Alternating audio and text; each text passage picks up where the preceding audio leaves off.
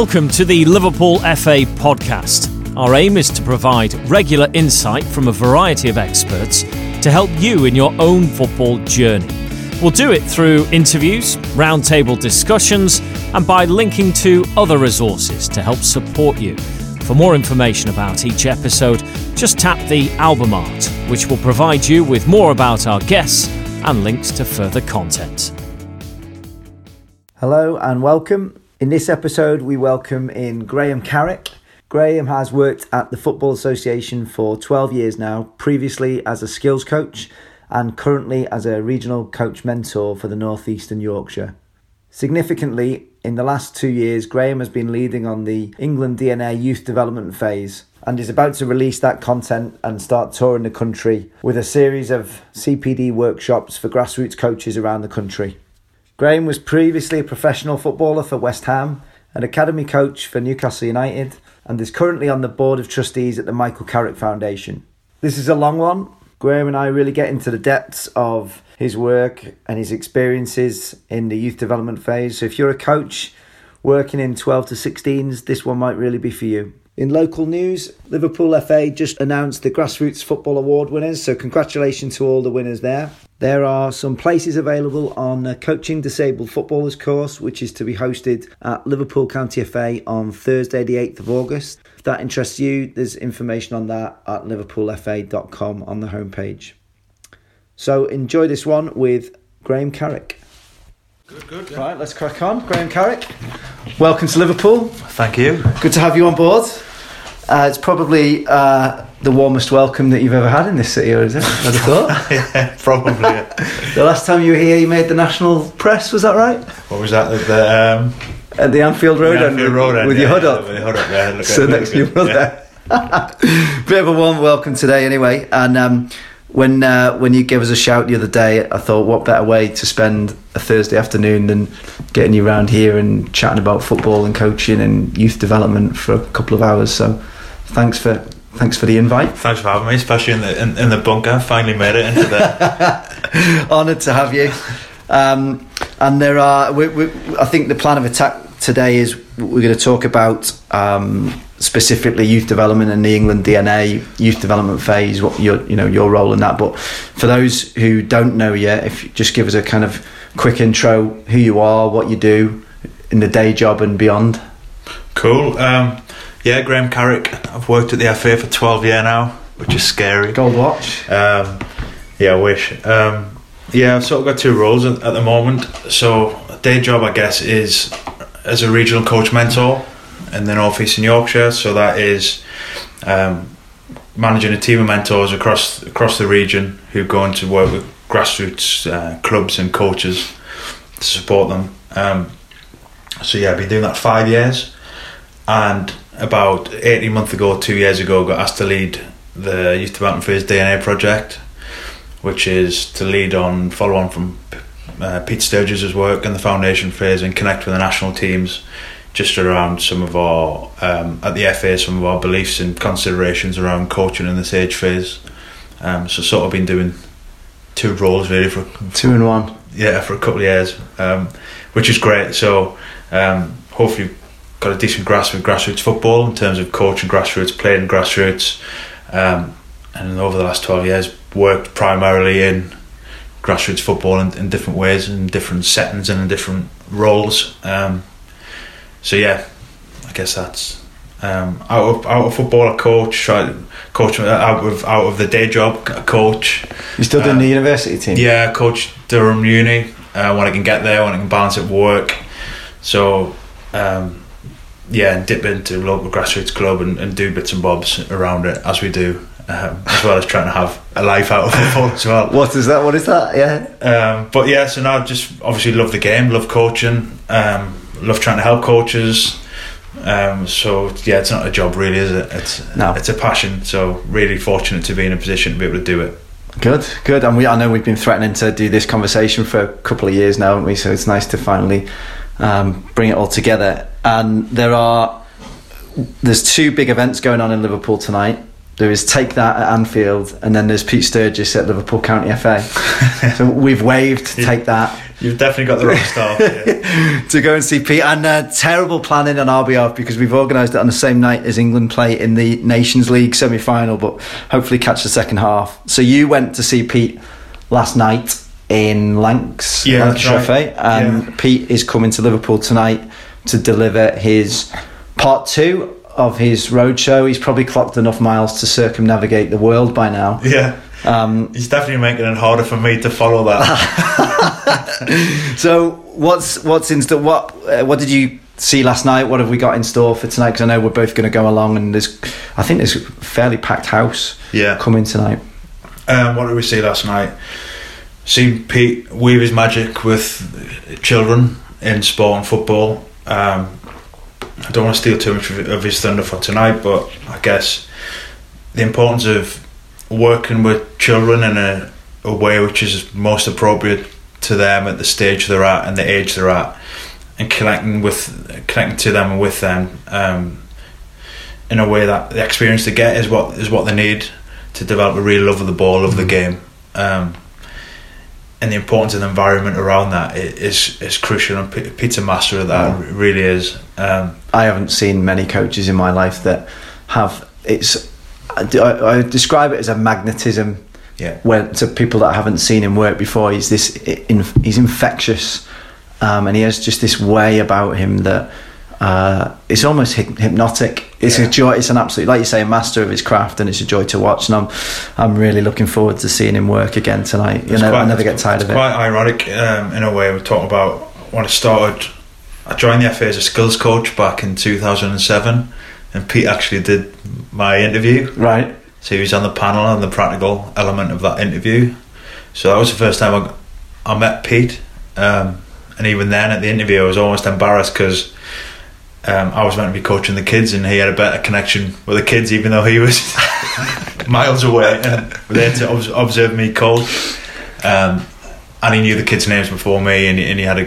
Um, obviously, I was real. I was a real novice at that point, and just starting out myself, really as a coach on reflection. But um, even that, seeing Pete's connection with the kids that day, twelve years ago, when he wasn't actually even coaching, um, was just amazing. And then he's been one of the biggest influences on me since that point. Been Likewise. really, been really fortunate to see him. Obviously, seen him last night, but probably seen him a hundred times. Likewise. Yeah, you always pick Um, up something new. I always pick up something new, and just see seeing um, that it's not a one-off. So you see him in. I've seen him in different settings with different uh, groups of kids, different ages of kids, and um, yeah, I've seen him in the school environment. I've seen him in grassroots clubs. I've seen him last night do coach education. I've seen him in the Advanced Youth Award with academy players.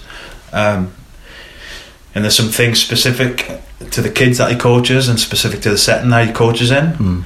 But then there's some transferable good principles that just work because he's regardless of what setting he's coaching in, he's working with kids, um, and all the kids are different. But So, what would those principles be then? I think just the idea of understanding where they're at as kids, who who are they as kids, working from that point first. Um, what types of things might they want from the experience? Uh, what, what makes it a memorable experience for the kids? The importance of connection, and all the things to create to really subtly, sometimes subtly, sometimes obviously, but sometimes subtly create an environment for learning and for enjoyment, um, and then carefully craft and, and drip um, the technical detail, if you want to call it, into Mm. that environment.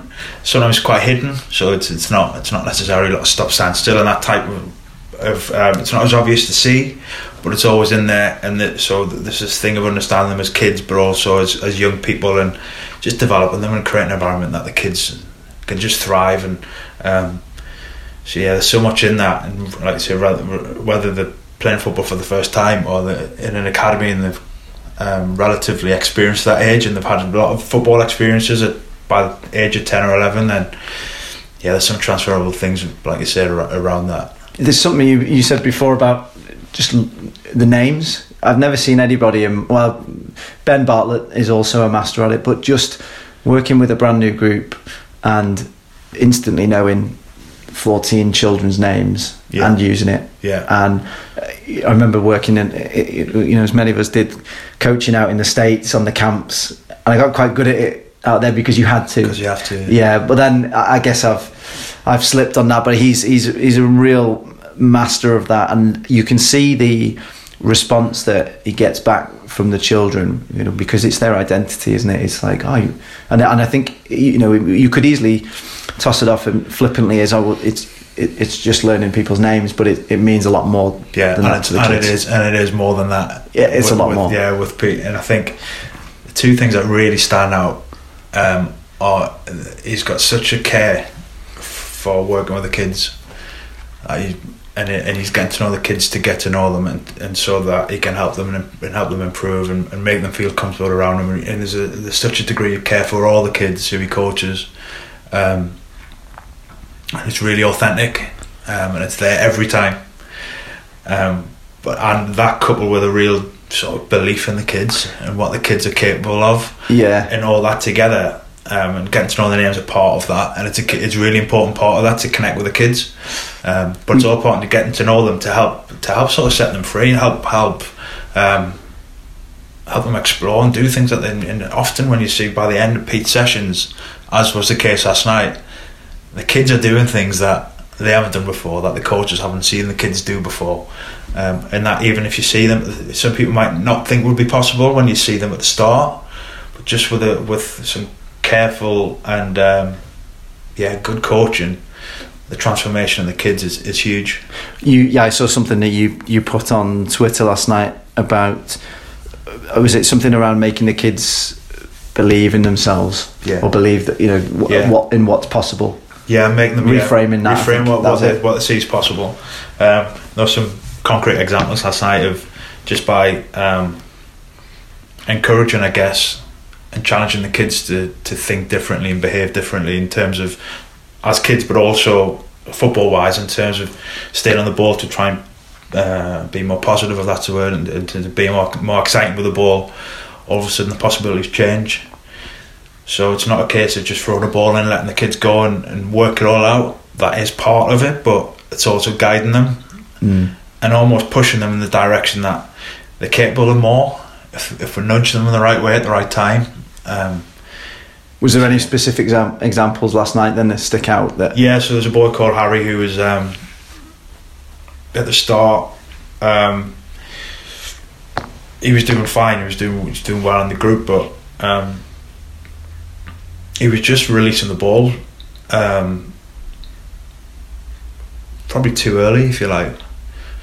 Maybe you wouldn't think that at the time, but then through encouragement to stay on the ball and turn and, and, and find ways to, to, to play forward and stay on the ball to to sort of progress forward, all of a sudden the possibilities for him changed. So he was beating players, he was receiving mark and turning, and all of a sudden he's breaking lines and he's he's setting goals up and scoring goals. So just by the encouragement and the um, the coaching around how to do it, when to do it, um, and setting them free to try and experiment with it, all of a sudden just so he was already doing really well in the session, but it just went to sort of a new a new level in terms of the possibilities and things that had led to. So by staying on the ball a bit longer and by taking players out of the game, then the pictures, then the next decisions change and were better. So he's setting goals up where at first he was getting it, staying a little bit, and then releasing it backwards. Or um, so just by the way Pete framed it and through the session, just gradually. and then what were they under tens? I'm not sure. Yeah, probably. I'm not sure the actual age, but nines, tens. Yeah. Nines, tens, yeah. And so you you said staying on the ball there, and that's something. Do you think that that is something that culturally in this country we're still a bit hesitant to encourage? Yeah, I think so, and I think it's crucial. But what's important is, is that we understand the reasoning behind it. So staying on the ball is is a phrase which um, Pete uses a lot, and it's still important all the way through the pathway. It's still important in the 12 to 16 age group. Um, and what what's really we're not trying to just develop ball greedy players or just dribblers. What we are trying to say, especially in the foundation phase first, is for kids to explore the possibilities and, and have the chance to practice in different ways and um, give them the sort of help arm them with the skill set to be able to stay on the ball. So it might be that the dribble to beat somebody, it might be the dribble um, away from pressure, it might be that they stay on the ball whilst they're under pressure. But the the whole idea really for me is that you can control the situation, that the kids can be in control of the situation. So when the ball comes and they're on the ball, they play the game on their terms. So even if they've got pressure, then that's fine. They can just either go through the pressure or play or, or move away from the pressure. Um, but it's about playing in their terms and, and not just being anxious that the ball comes and got to get rid of it. Um, so it's not just about dribbling, but even if they go to then pass and share the ball with a teammate, then they do it on their terms, so the timing's right, and it's not because they've got to get they're anxious and they've got to get rid of it. So by staying on the ball, it helps them if they if they've got the capability of staying on the ball and they've got the skill set. Um, then as they get better at it, the attention, the, the the attention span can sort of look to look wider and and, and the better place to then share share the ball uh, with teammates. Yeah, and that's the kind of counterintuitive nature of it is that from my experience and uh, you know certainly been guilty of this previous in you know previous teams and players that I've coached is there's this rush to produce passing football yeah and especially at, at the young age but actually if you if you want that football, you're going to have to make sure that they're comfortable individually on the ball and they can stay on the ball yeah. in the first place. Yeah. So we're almost putting the cart before the horse. Yeah, and it's just about making so so the kids can make better choices, not just in terms of what pass, but when to play the pass, when to release the ball. Um, so if they've got a two v one, it might be that the best decision is to try and draw the defender towards them and pass to the teammate.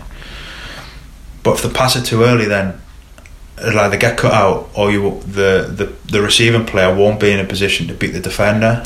Or, or the player on the ball potentially has lost that opportunity to make that decision. Yeah, so by st- maybe by staying on the ball, you suck the defender towards you to then release the pass at a better time. So it's it's not saying it's it's almost part it's almost part of the same. It's not like we see sometimes as, all these things are separate, but by being in control, then you can make better decisions. And, and one of the key things around making decisions is timing. Um, so if you're going to play a pass to a teammate, timing's crucial. It's one of the fundamental things, and it's really hard to get right. Timing of what? Timing of the pass, so that you don't play it too soon. So if you just get the ball and you and you and you just get rid of it, um, it might not be the, the, the timing of that might not be right. So you might stay on the ball to um, to like you say, might, might wait for a defender to move and then play the pass and it takes the defender out of the game. Where if you just pass it, pass it, pass it, the defenders don't move, no one moves. Um, you don't actually penetrate or break any lines. Well, actually, you might just stay on the ball, and it might be that you don't beat anyone, but you might just stay on the ball for a bit, and, and the picture might change. So then, if as a defender comes, um, or you might, there's, there's, there's so many different. Um, it gives you so many different possibilities. If, if you can stay on the ball, then you can choose when to release it. And it might be actually that you release it quickly because it's the it's the right thing for that situation. But it's not because you're scared and you're anxious and, and you just want to feel you've got to get rid of it. So got just get rid of the ball. Um, so by having the skills to stay on the ball, it's always in relation to this the situation. That's why um, practicing in small sided games is really important. Mm. But it takes a brave coach to encourage this to the, your players to stay on the ball, right? Yeah, well, there might be there'll be there'll be some mistakes and they'll get it wrong at times. Um, at time, yeah. I mean, a lot of the time. So yeah, I guess brave, but in some, yeah, I, I agree with what you're saying. But some ways, it's it's it's not brave. I think if we're not doing that, what are we doing? Well, what are we doing? And, and I get sometimes it might be if the if the kids are just learning it, it might be that, especially matches, you don't ask them to do it all the time, and you gradually help build them up, build it up. Um, so it's not a case of um, exposing kids so they can't have success, but it's just trying to think about reframing it so people don't see possess- what we want them to see is possession being a, a positive thing that they enjoy having the ball and they can do something with the ball when they've got it um, and try to help them do more with the ball and, and make better choices or different, uh, give them more possibilities to make choices as they get older and grown um, regardless what system they'll play in or what position they'll play um, that they've got this sort of grounding that they can control the situation by being comfortable with the ball. Mm, and there's a difference between being comfortable in the ball in a in my own area, dribbling in and out of some cones, than being uncomfortable on the ball when the ball's under threat. Yeah, absolutely. When I've yeah. when I've got to take you know uh, a physical load from another player, yeah. I've got to manipulate the ball and the body in different ways to, to look after that thing. Yeah, and sometimes people question staying on the ball idea in the foundation phase because they say it takes away some decision making, but there's some decision, there's some real decision making in that in terms of people talk tonight around when to hide the ball, when to manoeuvre the ball, when to reveal the ball, and that sometimes you can't dictate that. The defender, depending on the pressure, that for the kids, they've got to deal with whatever comes. But some sometimes they'll be able to di- di- dictate that themselves. Mm. Um, and ideally, what you want them to do is to be able to reveal the ball in a way that they can then um, be positive in attacking and take players out of the game. But it might be that they have to hide the ball, wait for the right moment to then share it, or, or to or to they might have to hide the ball for a bit until the moment's right to reveal it. So it's just arming them with those sort of skills, and there's some decisions around that, they're around the individual moments. Um, when and whether if they're on the ball, if they can turn and face face the defender up. Um, yeah, so there's lots in it. Um, mm. But if we only do that against cones, then you, you don't get the chance to to get a feel for that. And the other thing that kids will have uh, they'll have their own individual tendencies, of course, um, and they'll have a different relationship with the ball, I guess, in the game. So some will be more comfortable with physical contact and hide the ball more and shield it and roll defenders. Others will want to try and get away from the defenders to find little pockets of space, especially as they grow. Um, so yeah, we just need to help the kids find what's right for them and in their their way, if you like, their model for them, mm. um, and not expect every kid to, to do it the same or have the same model for everyone. No, because um, there'll be different personalities. They'll also have different biomechanics. The, the, there's, there's lots of differences. Everyone will be different slightly. So it's about helping them explore some of that themselves. Um, but even some of the best passers, people like Pirlo or Busquets. Um, Your brother yeah, Michael was wasn't too bad, but what he did, what they have, what they've got is we get labelled as a passer, but there's lots of things that go into being being a good passer. Part of it is being comfortable that if the pass isn't on, that they can turn out and go a different way, or if they are getting pressure, they can still take the ball.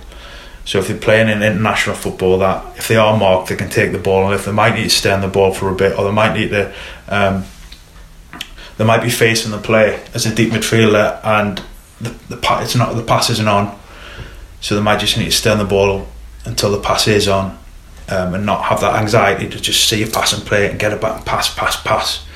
Um, there's always a purpose and a reason behind the pass. So those skills are still as important for passers as they are for dribblers. It's just a real fundamental um, building block, I guess, um, to help prepare the players for whatever position and wherever they're going to go with their sort of future journey, I guess. And it's still really important the 12 to 16 age. Yeah, I agree. And I, and I think that, you know, we're all products of our own experiences. And I think we've still got work to do to change the conversation around, you know, what is the priority for young developing grassroots players? Do we want to um, push them into this kind of pass, pass, pass based model, which for all you know TV and, and Spanish football and being exposed to the likes of the Barcelona yeah. teams over the last 10 years yeah. is fantastic to watch it, yeah. it's not children's football and we also should I guess appreciate the the journey that those players have come through which dare I say it has probably had a real priority on looking after the ball as an individual first Totally, and also some of that when we talk about the uh, we see passing teams, people Iniesta, Xavi, they can deal with pressure when it comes themselves. So it might be the pass, and when they do pass, there's a reason, there's some timing. So it might be that the suck a defender in, and then play the pass to take you out of the game. So although although when we see the think passing teams, then there's always, there's always going to be elements of of, of um, them as individual being in, being in control of that situation and being able to stay on the ball and whatever that means to them. Um, so it's yeah, it's, it's it's. I think one of the challenges is that it's it's really it's sort of dangerous to try and rush kids to to the end product too soon. One of the things in the foundation phase is kids are going to be fascinated with the ball. The fact they've got quite a selfish model of the world, quite an they're they're their own sort of their own reference is, is what means the most to them. So mm. the fact they'll be fascinated with the ball in their own personal space. That's the stage they're at as kids. Um, so it's a great it's a great opportunity to really really get um, and develop the staying on the ball skills at that time, knowing that as they get older, we want to then um, help them keep developing that, but also then make choices when they're ready to around when and how to pass the ball or share the ball. Um, or finish or whatever that might lead to. So um, it's absolutely sort of plant the seeds. That's going to be important for them to deal with any situation when it, when it, wherever they end up playing football, whatever position. So it's, yeah, it's it's it's it gives them the chance to play passing football and, and possession football. We see because often we see possession when we talk about keeping possession, people think of passing. Yeah. And it's like we say, we're not saying passing's bad. Passing's a really important part of the game, but it's well, we need even the passer. We sort of need to reframe, reframe that where it's not the it's not about getting rid of the ball. It's about putting your teammate in a better position. Um, and a good pass is a pass that gets there one, but um, allows your teammate to do um, the optimal sort of thing with the ball. So um, almost when you see when when we do help them really try to understand passing, the appreciation of passes, the way to pass, the timing of the pass, where you play the pass to. Um, they're the things that that's a sort of level of care that we want the kids to have with the ball, and that yeah. that comes from firstly having some real good individual skills. Well, I've lost count of the amount of times I've had a conversation with a, a well-meaning, often dad, coach or parent, and it's gone. They just won't pass. They won't pass the ball. And it's like, how old are they? Under sevens, and it's like, okay, what's their favourite toy? What? What's it? Well, what, tell me what their favourite toy is. Okay, do they share that toy? No.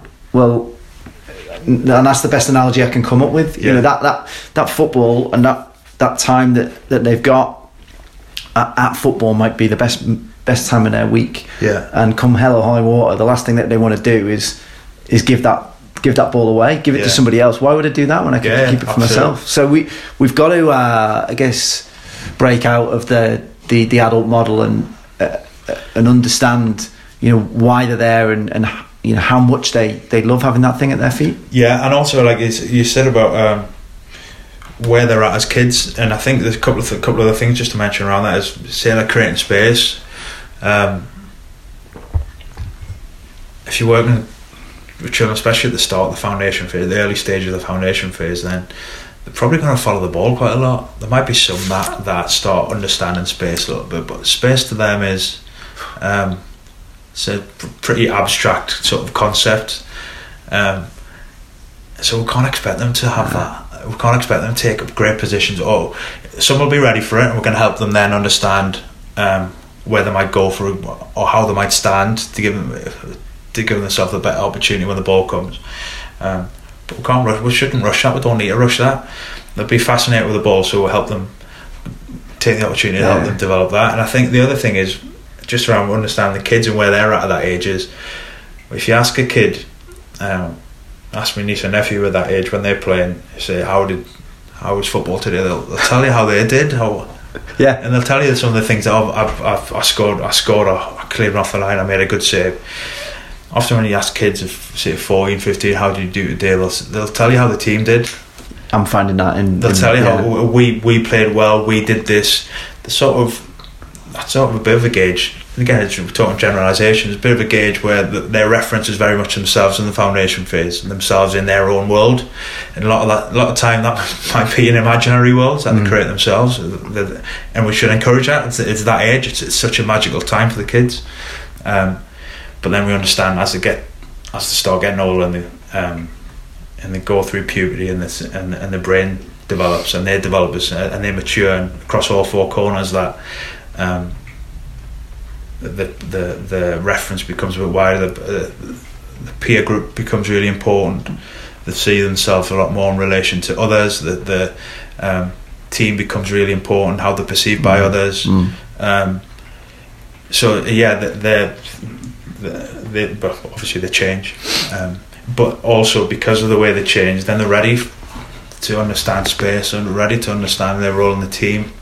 They're ready to start understanding how to share the ball, have that empathy, um, not just on a personal level, but on like a football mm. level of knowing what the teammate might want, understanding each other's strengths. Uh, but I've got to play with this winger that's quick, so I can play the ball in the space for that player. But the, the left winger is technical, but not as fast, so I need to try and play the ball with um, his or her feet. Yeah, so I'm that, finding that now at, at under 15s, which which our our team are. The majority now are displaying those behaviours that, that you're seeing. Whereas under four, you know, we're a team generally of late birthdays, late late Yeah. physical developers, but I've noticed a real sea change in the last sort of six months of that appreciation for team before self, Yeah. and it's it's really nice to see actually. Yeah. it's really refreshing. And we're not saying that in foundation phase that being a good teammate's not important. It is.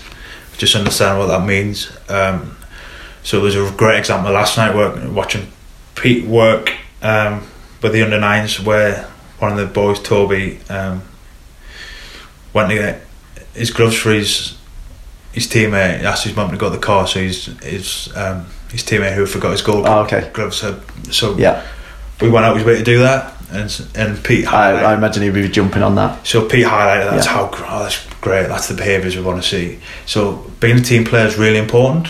It's just understand that we're looking for those moments of looking out for teammates of um, in the foundation phase certainly just looking out for teammates um, behaviours that help others, um, reassuring the, the mates, being friendly to people, and then as they get older, certainly to the older ages of um, the youth development phase, then talking about the role in the team and different roles and responsibilities, the group hierarchies and all that type of stuff comes out, understanding the role in the group.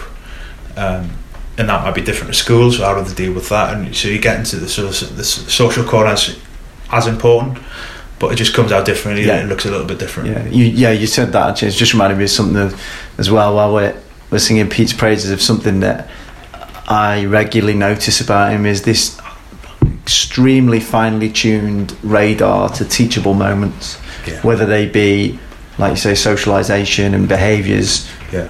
or, or, or football stuff. Yeah. He's, he's very highly tuned, and, and and that's a trait I see in in the best coaches. That I they they are observing almost like on a radar Yeah, to, to try and catch these And I think where that what helps that is seeing the kids as kids, understanding the role of the coach is to help develop them as people as well as players, um, and catching the moments around reinforcing good behaviours, as well as also, and it's not one or the other, it's both, as well as catching the and reinforcing the good football moments and the good skills and the good decisions.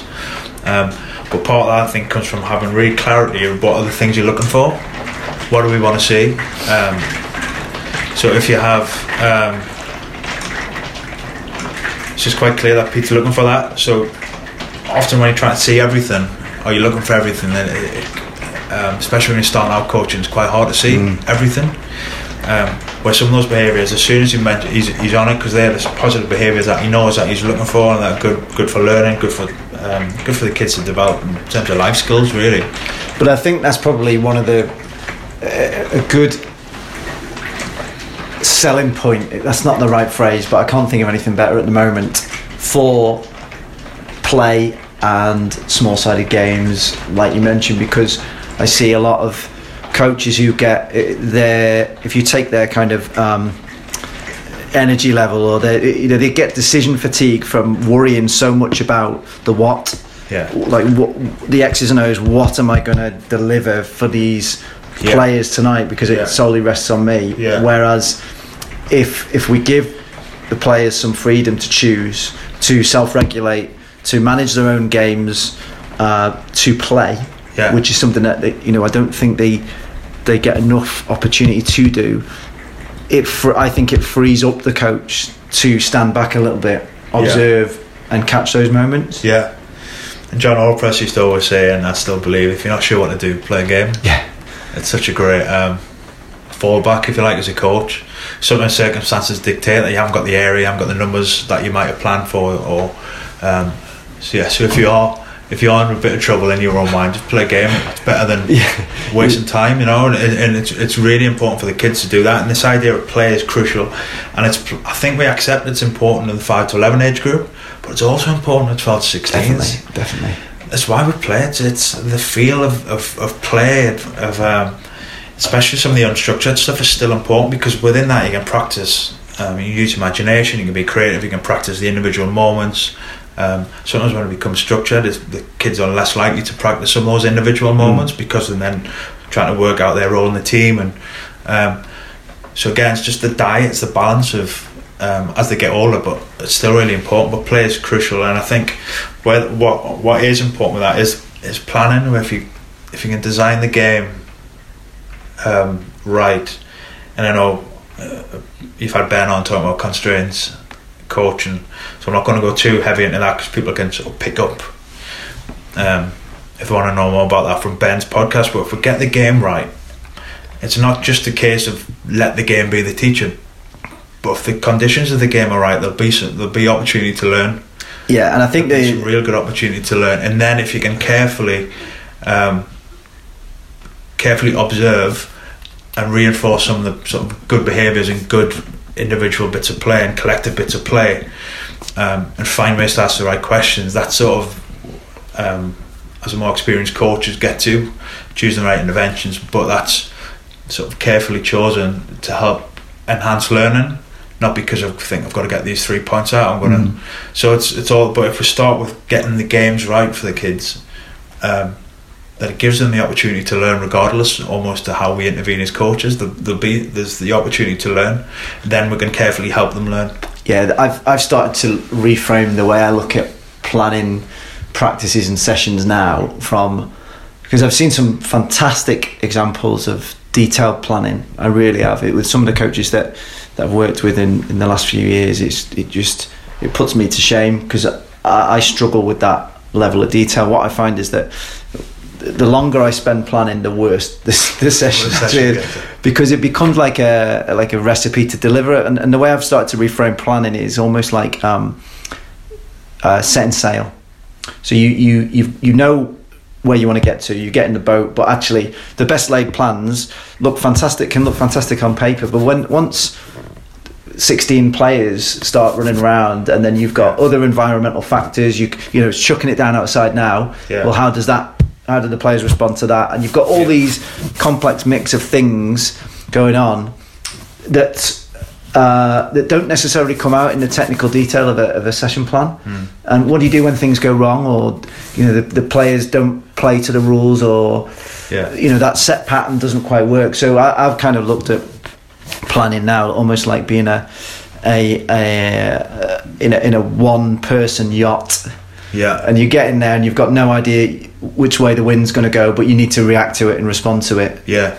and uh, you know that's just the way I kind of Yeah, get it in no, I. I agree. I think it's um, the, the tough thing at times with something like planning is we'll all have different ways. Coaches out there have well, Hmm. different tendencies and different. I'm a little bit of a scatty thinker, so it's, likewise I, when, I, when I cook, I just throw things in. I'm not really a recipe follower, so that's No. me. But other people um, are. So sometimes people would like that type of structure in terms of their thinking to plan. So one of the key questions I think is what's the purpose of planning? Who's it for? What's it for? Mm. Um, and I, I just tend to, I tend to have, I think, quite a simple process around who's it that I'm working with.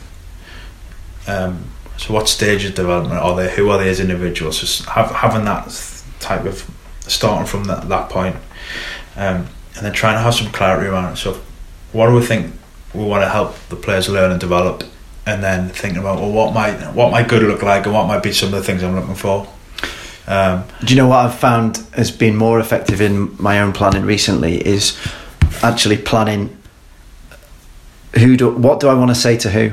So Yeah. who are the individuals tonight that I want to have a one to one with yeah, to pick up something brilliant that they did on on the weekend or find out a little bit more about X, Y, and Z that's going on in their lives and actually planning for the connection stuff yeah, and the football stuff kind of starts to take care of itself Yeah. because you get this kind of really connective environment, quite laid back environment where y- there- there's a, a you know a feeling that people can take risks and be themselves. yeah. And I think one thing that you like, absolutely. I think part of the part of the planning is maybe planning for. I think observations is is, is not easy, Mm. um, and uh, you might. Pl- so sometimes the plan. I think this is the bit where we get. It's easy to get muddled up. Where the, you might do a plan, and you might have some things that you want to. So if you're working on receiving or you're working on finishing, you might have some things, might key factors as we used to call it, where you might have some things that you think these are some things I'm looking for and want to try and help the players to learn. That doesn't mean that you've got to give them that. Mm. That might just be actually for to, to help your observation. So when you are watching the kids and you've you've you've had you've you've connected in whatever ways and you've worked, um, and you might plan you, as, as you say sort of some some of the social aspects and, and how you connect differently with different people, but might just give you the actual give some clarity about what you in the football bit what you're trying to look for. But that doesn't necessarily mean you've you've got to give them all that. You might just pick one little thing from that that you think that that individual player might need that mm. night, um, or that you've seen on the weekend, or you've seen in previous weeks. So the the plan might just help your observation as much as anything. Around These are some of the things that I'm I'm looking for. Um, that might come out. Yeah. Um, and not feeling that because it's on the plan. I've got to I've got to, got to cover this. Yeah. Um, it's not for that. It's just to try and it might help the observation. So when you are then coaching, you work with the players, you connect with them, you set the environment. Um, you then design your practice thinking, well, these are some of the things I want them to learn. And it gives you, it helps give you a lens for your observation and thinking, well, I'm, I'm looking for these things tonight in the kids. Um, it might be in any of the four corners. There might be some that you plan around the social corner around different behaviours or leadership skills or, or, different life skills or whatever. It might be, or actually you know, thinking about tech tack. It might be, it might be working on finishing. So just think, well, what to do before the ball comes, as the ball comes so then you might see, they might miss a chance, and then you might think, okay, I'll see that might be a one-off, so we'll let it go, and then and then um, there might be certain types of finishes that that the that you want to help them learn. Um, but it just gives you that sort of might help observation. But then it's a decision as a coach of when and how mm. do you step in. Do you, do you let it go? Do you, how, do you do you speak to them individually? Do you not? Do you just log it for? I've noticed this so I might pick that up further down the line. But it's almost it's hard not to be governed by the plan on the paper at times. It is, and I was laughing before because you mentioned early experiences and games and things like that, and I, I chuckled because yeah, I was with our lads last night. We had a a friendly. We've we've been fortunate as a club. We've moved on to one of the new hub sites, uh, the Parklife sites, which are just it's a, it's absolute paradise. I never thought I'd yeah coach on a on a facility like that. And so on a Wednesday night, at the moment we're getting teams in, just playing some friendly games, and you know the lads pretty much manage it themselves. They sort the team out. They, um, you know, and I, I sat with a few of the parents last night and just watched and helped make some subs, but really sat on my fishing stool and watched the game and really enjoyable. I was thinking my first experience of a grassroots club was uh, it was a a training pitch which was next to the first team pitch at this club, and it was literally twenty aside. I was an eight year old, and there was uh, I was probably the youngest and fattest, and then there was fifteen and sixteen year olds, and if you touched it, and it was ten till twelve yeah. on a Saturday morning. If you touched the ball once, you'd done well. Yeah, it was it was like mob football. So. It, it, it's like probably slightly different from your early experiences. Yeah, just the, what were the good things about it though? Ah, do you know what? I, I really remember vividly uh, these nasty silk shorts on and like Gola boots, and I, I remember thinking, just don't mess up, and you had to kind of earn the respect of the elders. Yeah, and uh, I, I, I probably didn't learn too much about football because the opportunity wasn't really there, but I t- you had to um, yeah, you had to kind of get the elders' respect, and because we used to play in two-year age groups, you were you were either playing you were, you were playing up every other year, yeah, and that uh, that I found that I really enjoyed that, and so even when, when I was at fourteen, I'd be playing with sixteen-year-olds, and fifteen, I'd be playing with men. So I got a lot from that kind of playing up and, and earning the respect. But yeah, technically, I was nowhere near good enough because the the rhetoric at at, the, at that time was two touch. You know, it was it, everything was yeah. two touch, and I think we're still battling with that. You know, we've, we've, yeah, we've talked about that before, and it's something that we need to kind of just. I I spend as much time getting coaches just to think. You know, what is the purpose of that? What are you getting from it, and what's the what's the pros and the cons? Yeah because if that's all we ever do, yeah, we're, we're missing so much. Yeah, we are. Yeah, we're missing so much. Yeah, because there's lots of things that come from that as well. Yeah. Um, but then so. I was I was talking to somebody today about uh, who was it? Uh, I think of the physio this morning. I was talking to him about um, the. Ah, that was it. So a few of the lads that I coach, they go, they play. Um, in uh, goals on a Friday night. So it is. Uh, I think it's quite. It's like a little five, six-a-side leagues on the three G, and the and interestingly, the only adult present is the one in the middle refereeing. Right, okay. So the the boys sort their own teams out. They enter the league. They've got to do all the administration. The parents just drop them off and go, and they're there for a couple of hours on a Friday night. Gets them off the street, gets them playing. And one of the lads said to me the, last night, he said, "Oh God, got a whack." Was playing against some nineteen-year-old who's about six foot seven, Yeah. and I was like, but they they absolutely love it, and I think it's because they get the chance to control it and they regulate it and they sort their own sort themselves out. Yeah. There's no adults shouting at them, Yeah. telling them what to do. Yeah. It's probably like the Wallsend Boys Club, was it? Yeah, um, that that sort of search for independence, that that, that, autonomy is really important, isn't it? But yeah, I grew up at um, place called Wallsend Boys Club up in Newcastle, um, which was great. It was like paradise. It was. Um, Have you seen the shirt?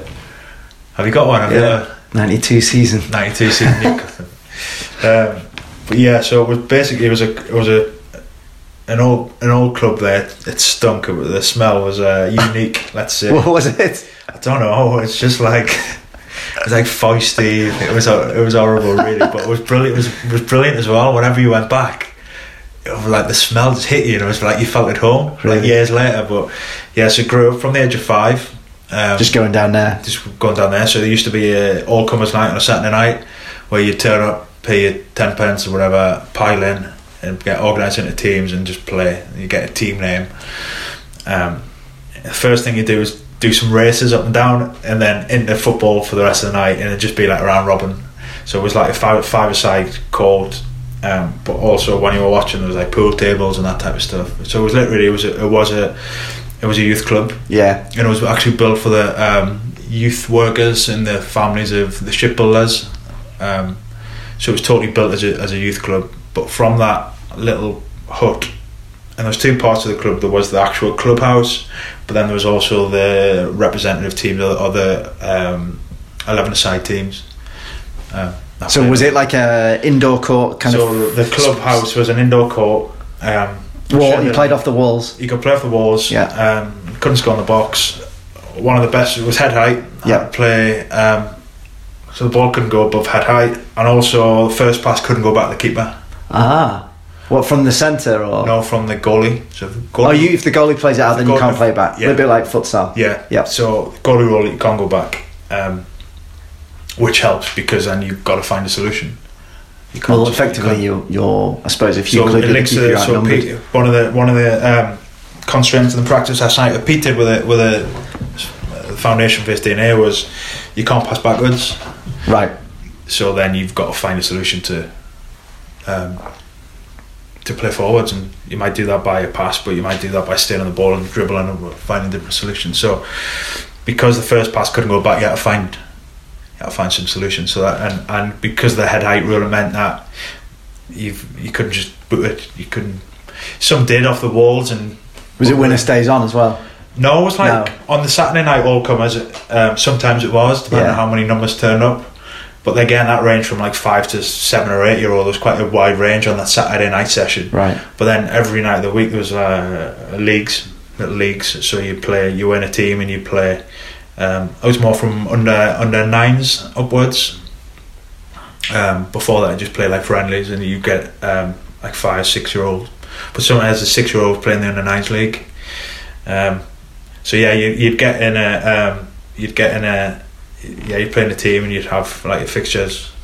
I remember going to youth club a little bit older than that, but it was similar sort of thing. It was like a, I guess the sports hall was probably two badminton courts. That's how you measure it normally, isn't it? Yeah. And we would play three v three or four v four, and it was you- you'd be sort of playing uh, up two years maximum. Yeah, So it'd be like say year seven to year nine or whatever, and it was it was winner stays on. yeah, and that that social pressure was was huge. And if you managed to take a, a year nine scalp and and, Yeah. and beat one of them teams and then and then hang in there and stay on, it was Yeah. like. Or what was the other rule? I think it was um, if you if our team had won and your team comes on the court.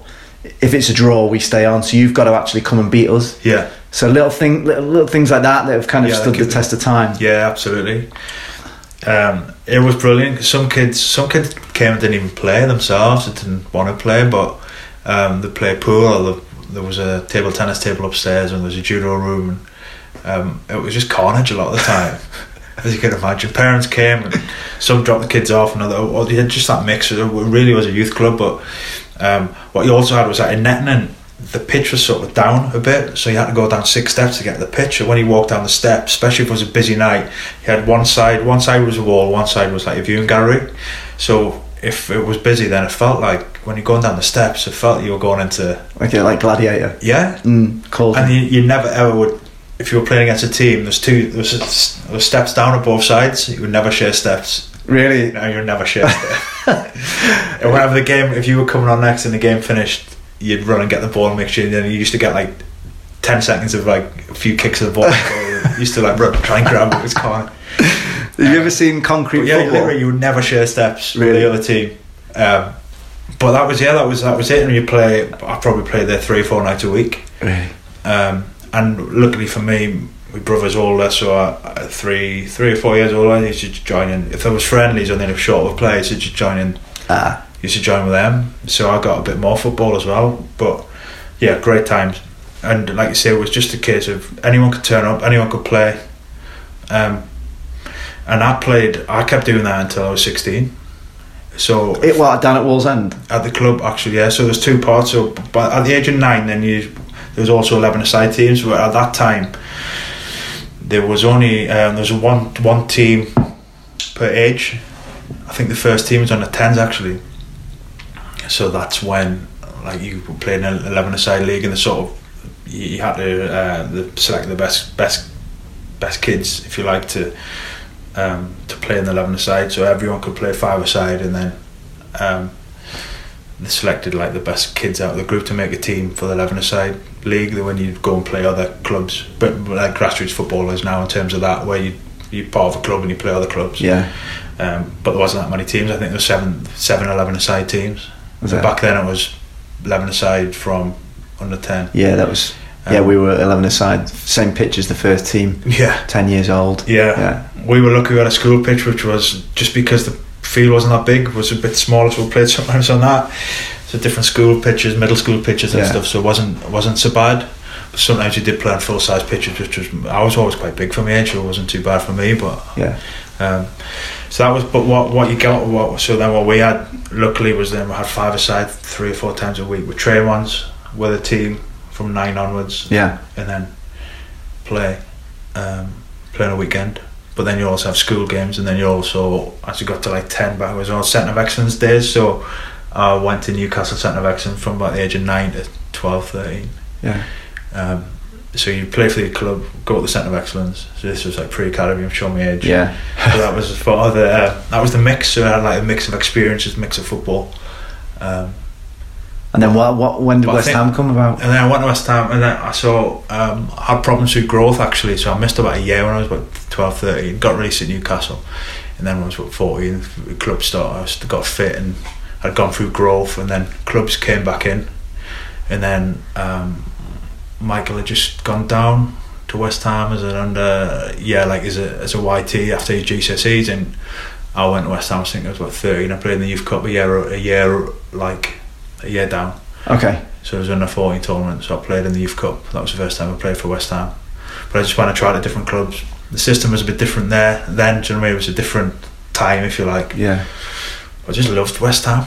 I didn't realise you went to different clubs. Yeah, but so there was. Yeah, so I went like, went on that sort of journey of lots of different clubs, Right. trial here, trial there. I got a few different offers and chose West Ham. So what? What, what was it about them Um, two things, the environment, specifically? The environment around that, the way the lads were, the feel around the place was was different to what I'd experienced anywhere else. Uh, how? Like how different? What? It felt I felt most like the boys' club. All right. it felt it felt like Chadwell Heath the training ground wasn't great. The facilities weren't great. The um, there was just like a friendliness and a, a warmth around it. Like um, and the way that people were, there's not just the coaches, but people around the training ground. Um, there's lots of people that um, even Shirley was in the canteen and Jimmy Frith who used to help collect the but it was like people were just friendly and just look after you. And I don't know, there's something about it that other people went and didn't like it as, as much, but just people are different, aren't they? Mm. And Michael had that similar experience. I nearly didn't sign because Michael, when I first started playing, we went to West Ham. Michael was like 16, 17. Right. To just move down himself from Newcastle.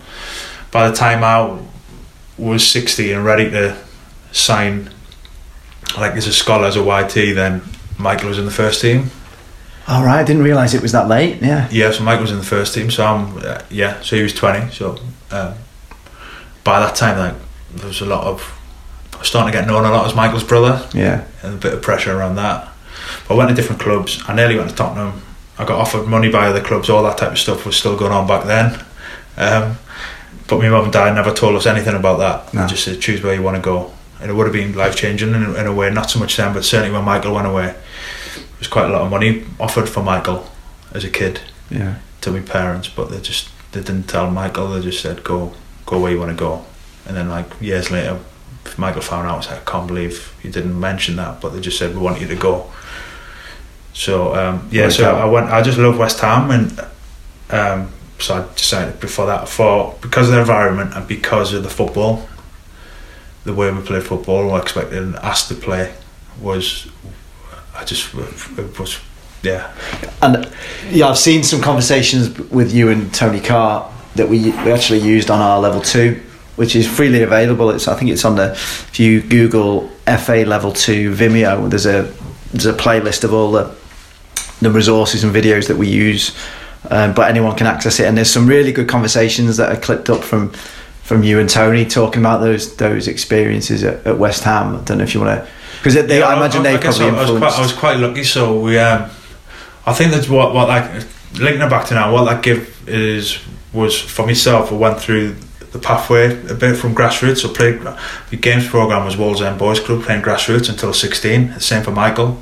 So Michael was playing for Wallsend Boys Club at 16, and then made his Premier League debut I think at 18 and played wow. for England national like senior team at 19. So he's gone within three years. That just shows. It's incredible. So when people think about say he's passed and they think, well, what did he do and what system? And you think, well, actually, he just grew up playing the boys club Loving the game. Loving the game. Didn't really do any passing drills. And not in the, the bad or whatever, but didn't really did a little bits of structure coaching around it, but it was mainly quite a play based pathway.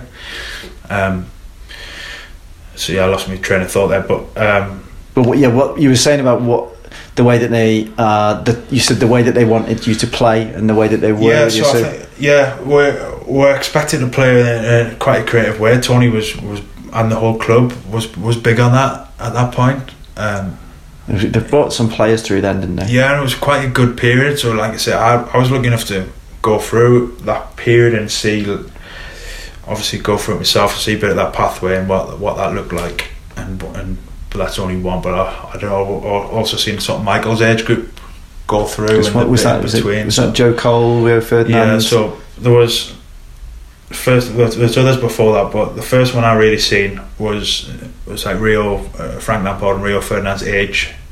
They got the youth cup final and they were like um, they were a little bit older. They were the first couple really at this at that period. So they they got into the first team. And then, but two years later, it was like Michael Michael and Joe Cole's age group. Um, and then the, sort of they got through, and then a couple of years after that was like Jermaine Defoe, Leon Britton, who went to Swansea um, and my around my age group. So I played up, played with them a little bit. Mm. When he played up, that type of stuff. Played two years up at times, and then there was like Glenn Johnson, Anton Ferdinand.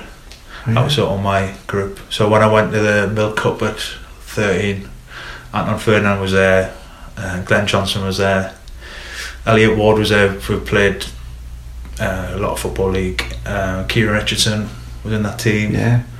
Um, Liam Ridgewell had been there before he went to Villa he moved to Villa as quite young. So there's yeah, there were them types of lads around. Um, and then there's others who were seen as the the ones fancied, if you like, which for lots of different reasons didn't end up becoming the, yeah. the footballers, if you like. Um, but yeah, just give what, what that gave us when I'm obviously doing this. It just gives you a, a bit of sense of reality of even at 15, 16, still a, in an academy land, still a, a, real. There's a long way to go. Well, I mean, football isn't gymnastics. You know, gymnastics. Are, an uh, I'll probably get shot down for this, but an early specialisation sport. Yeah.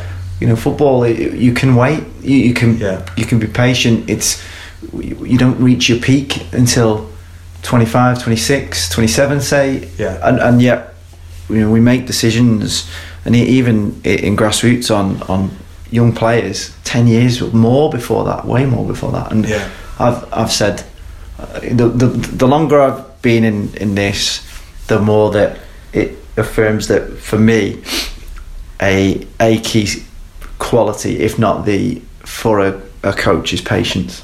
If Yeah. you're wor- working with young young developing players, because they'll they'll surprise you. I've seen boys that I've coached in the last couple of years who've literally almost overnight um, just you, you kind of do a double take and think, have I just seen that? You know, six months ago Yeah. that that player was really struggling, and now he or she has just jumped like quantum leaps. I call Yeah, them. yeah. The difference can be. It almost defies logic, doesn't it? yeah, Um, Yeah. And that's yeah, that's the reality of of coaching in, the, in that age group of twelve to sixteen, especially 14, 15. Um, the differences are huge, and um, there's a reason we talk about the four corners. There's a reason we talk about this stuff because it's real. It happens. It happens in front of you. Some of it's more visible than other things. So the physical development is, is obvious. It's, well, it's usually quite obvious. It's there to see, but there's often some psychosocial stuff going on which is less obvious and. Um, but it will be going on different rates and different stages and different ways for different kids, and that's where the that's where it's really hard to coach in this age group. yeah. Um, Just to give an example of the physical differences, I laughed uh, last last season. Uh, there were two boys in uh, in our team, and I'm not exaggerating here. This is the truth. One had size four feet, and one has got size fourteen feet. So in in in one in one age group, you've got that to deal with. that difference, yeah, Yeah. and that's a real challenge for coaches, and it, you, at times um, you can do things in training to try and the way you pair people, the way you design tasks. Sometimes in matches, it's harder to control. Absolutely. so you you you, you can't really um, can't really control what the opposition do or What, the- they value or how they value play. or how they play or um, you don't know in advance what they who their fast big players or early early developers are that, that and and sometimes the game starts and it can be a challenge for, for that's the reality of it there's no real short shortcuts or easy easy solutions for that um, but obviously as we know those early developers and kids that dominate at those times not, aren't necessarily going to be the ones that'll No. be the best in the end, although some might.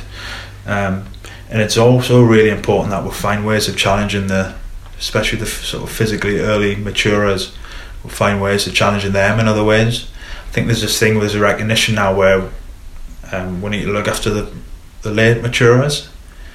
Um, we need to find ways to, to help them. But also, just because kids develop early doesn't mean that then they're going to fade in the end, or that they might actually they just need they need some they need support and challenge as well. Just trying to get the right support and challenge for the kids, and do that in training, and do that by the positions that they play by. Um, yeah, but it is a challenge. It's an ongoing challenge. I I think challenge is the right word. It, it's something that I've been doing recently. It's been speaking to some uh, a cross section of under 15s that that play in the city here, and you know some of the stuff that I thought I knew a fair amount about young people at that age and what they want from football, but I didn't realise the, the extent to which they want to be challenged. They the the consistent message I'm getting through is they don't they would rather the, the last thing they want is just a certain win. Just Yeah. to be um, to have to have a complete certainty in, in, in anything that they do. They want I think one of them used the word I want it to be a mystery.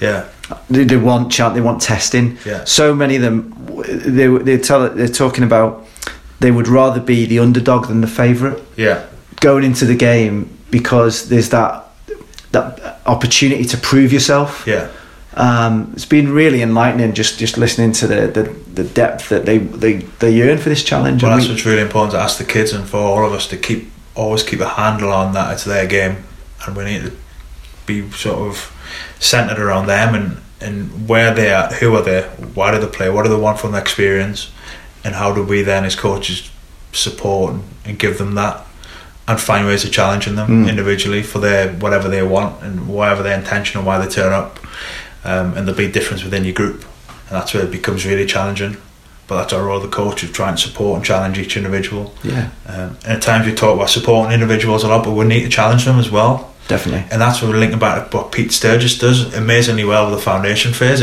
Because of the environment and the connection he gets and the trust he gets from the players, gives them the chance to then challenge in the right way, in a positive way. So the level of challenge is really high as well, but the level of support's really high. Yeah. So both those things together give the opportunity for kids to learn, grow, develop. Sort of. Um, um, I think Pete's quote was, "I want to create an environment, or we want to create environments where we can safely throw the kitchen sink at the players." But and that that you reminded me there, just talking about this is another kind of, I I think cultural norm in coaching, maybe dare say in teaching and education in, in this country, is that we. I, I challenge coaches that I work with a lot about this. That we have this tendency to start easy and and build Yeah. up. That that's like a default model. absolutely. and, I, and I remember Paul Holder, Noddy was saying this years and years ago, is that if if we work off that model and you've got an hour for your session, and you, you say, ask the coaches, at, at what point was the Goldilocks zone? Where was the sweet sweet spot? Where was the time when they were when they were challenged? And often it might be the last ten minutes. Yeah. But it's taken us fifty minutes to oh, get, there. to get there. So let's re- don't throw it out and say that you- you're kind of starting easy and progressing. It, it, never say never, but let's think about why don't we start difficult? Yeah. Dare say it too difficult, Yeah. and then scale back from that, and we might just get to that that Goldilocks zone at ten past the hour rather than ten to, Yeah. And then we can spend more time Yeah. in there. uh, Giving these young players what they want, which is to be tested and, and to be challenged. Yeah, and I think it's it's it's it's, it's absolutely vital that we do that. That the kids need challenged, and that they're capable of a lot with the right with the right conditions. And if we really believe in them and help and support them and help provide the right challenge, then they're capable of a lot. and that that was another quote that really you know Paul's been a uh, big role model of mine. I caught up with Yeah, him at St George's really. recently, and in, again he stuck with me. He said, "Assume that they can rather than they can't." Yeah, And that, again, just reframing that. absolutely, and. That's vital, but the thing that we need to be careful of is that we don't do that by th- premature professionalism, by um, by think they need to look at the adult game, Mm. by imposing an adult model. That's not what that means. What you're saying, and I know you don't mean that. I'm just highlighting that that's not what it means. It means about understanding the kids, that whoever you coach and whatever age group, who are the what do they need? What type of challenge do they need that's suitable for the stage they're at? Because if we skip stages, you can't go back. Well, one one thing I've challenged coaches that I've been working with recently to just to ask themselves the question is what what type of coach do those players need you to be? So whatever age and stage that you're working in, who who and what do they need you to be? Not Yeah. not do you want to be? Who do they need you to be? Yeah, um, absolutely. Questions like, "What does it feel to be coached by you?" Um, always good questions to ask yourself. Um, what do they need most from me? What's my role with, with supporting this? Um, what do they not need from me? Um, but yeah, understanding where they're at. But I think it's just understanding the reasons for playing and the one of the things around football and and kids. Um, if we start with the kids, they'll be so different in lots of ways. But they'll also have real different reasons for playing. Mm. Whether they can articulate it or not at times, but it might be that they want to um, they want to develop and, and, and become as good as they can be and, and see themselves having a career in the game and um, might be playing for the district and the county and at, at, at that end of the spectrum if you like um, but they might be playing to stay healthy or, or play with the mates or um, a whole host of reasons or might be just socially to be seen. There's multitude of reasons. Um, so we need to understand why they play really. Yeah, and I think part of it from the the the boys I've spoken to recently is being part of something bigger than themselves. yeah. You know, and, and like you say, yep, uh, being part of a team, uh, fitness and health, which is something that's probably we I dare say we probably did, wouldn't have said that when, No. when we were in adolescence talking Yeah. about because it was just kind of a given. But yeah, those uh, you know, you know recognizing that, and I, I'm starting to question whether the the dropout that we see at 13, 14, 15, 16 in terms of numbers of players and teams playing the game, I'm starting to question whether it is all down to the player motivation because we we've had a lot of boys. You know, we had uh, five or six boys that have come down on a Wednesday night training recently saying, "Yo, can we come and join?" And I'm like, "We've got a squad of 19. I can't literally physically can't. As much as I'd love to, I can't take any more." And six of them come last night to the game. And said, "Oh, can we join?" And I'm like, "Lads, it's literally one in, one out at the moment." But I tell you what, if you can get a team of lads together, Yeah. I'll promise you I'll get you a coach and we'll Yeah. open up a team and what really it's like yeah you know they Yeah. they, they want to play I, I think perhaps I wonder sometimes I wouldn't put it all on the young players I, I would say is sometimes is it just the adults that have had enough and We've got a part, we've got a huge part to play in it. The, I think there'll be some things that we can't control. It might be life takes over for some kids. yep absolutely Whether it be some kids might have to work because the family circumstances dictate that they have to work, or they might choose to work on a weekend, or it might be that um, GCSEs are coming and they need to prioritise that. There be the, or s- decided to specialise in another sport. There, might be there might be reasons which are, um, if, I don't know how to put it, but pretty positive reasons. yeah I think I've heard the phrase used good bad and ugly dropout Yeah. and that's a good good dropout where there's, they're so going up to something there's some, different there's some reasons in this where think where it's really disappointing is because the experience isn't great, Mm. and they just had enough and they don't enjoy it because because of the coach, because of the teammates, because of the offer that we, that they get. And I think. Um, as custodians of the game for all of us, I think we need to try and do our bit in, in two two areas. I think around the organisation of it, if that's the right word, but around the offer that they get, the, the what competitions like, um, what the format of the competition is, all that stuff around the organisation of it, um, and the commitment and all that type of thing. But then the environment, once get the environment, and that's the role, certainly as coaches, that we can't control yeah and making sure that we provide the experience that they need. Um, and they, and they, they need to be inclusive, but also need to, like you say, there needs to be support. There needs to be challenge. There needs to there needs to be interest, and it needs to stretch them. And I think part of the challenge in this age group is, um, it's a really tough age group to, to, to coach in, and often there's a gap, and we're, we're not sure where to fill the gap from. when you, when you say that what age group are you 12 to 16 Yeah. sorry so um, so they're coming out of foundation phase say 12 to 14 um, and often they still might need some of that depending on the kids how long they've played some kids might be coming into football so they might need some more of that um, might might need to sort of extend the foundation phase if you Mm. like and um, might need still loads of staying on the ball and um, real playful activity um, but often we sort of think well what next and one of the challenges I think for coaches is they keep doing what they've done with the kids when they're like they're doing the same practices or the, the, speaking to the, the kids in the same way as they did when they're seven, eight, nine Mm. year old. So the, the, the kids get bored. Um, so one of the challenges as coaches is we need to develop as the kids develop and adapt as they adapt. Um, so some of the sort of fundamental ideas are the same, but what it looks like in practice is different. Mm. Or and then, or the, or the other thing is where we're not quite sure how to fill that gap with 12 to 16s or what, what to do is if we sort of put an adult model on it um, and just do what seniors do and, and um, neither are ideal it's, it's it's we've got to get it right for the kids where they're at and that's not easy so often like because when kids start playing Lamb 11 because they're playing Lamb 11 we're expected to look like that old game Yeah. and kids to understand the positions and uh, understand the 3-4-3 the inverted wingers and um, well last last year we were, were asking them to stay on the ball Mm. and they could have fun and smile have nice can't do that 11 v 11 Well, 11 11's come, so right, forget all that rubbish. We're into serious football Yeah. now. Um, and it's just not right for the kids. No.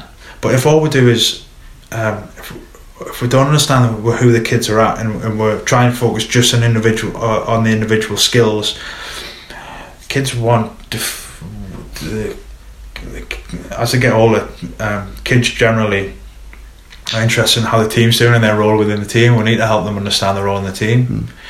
Um, You said about four formats even there.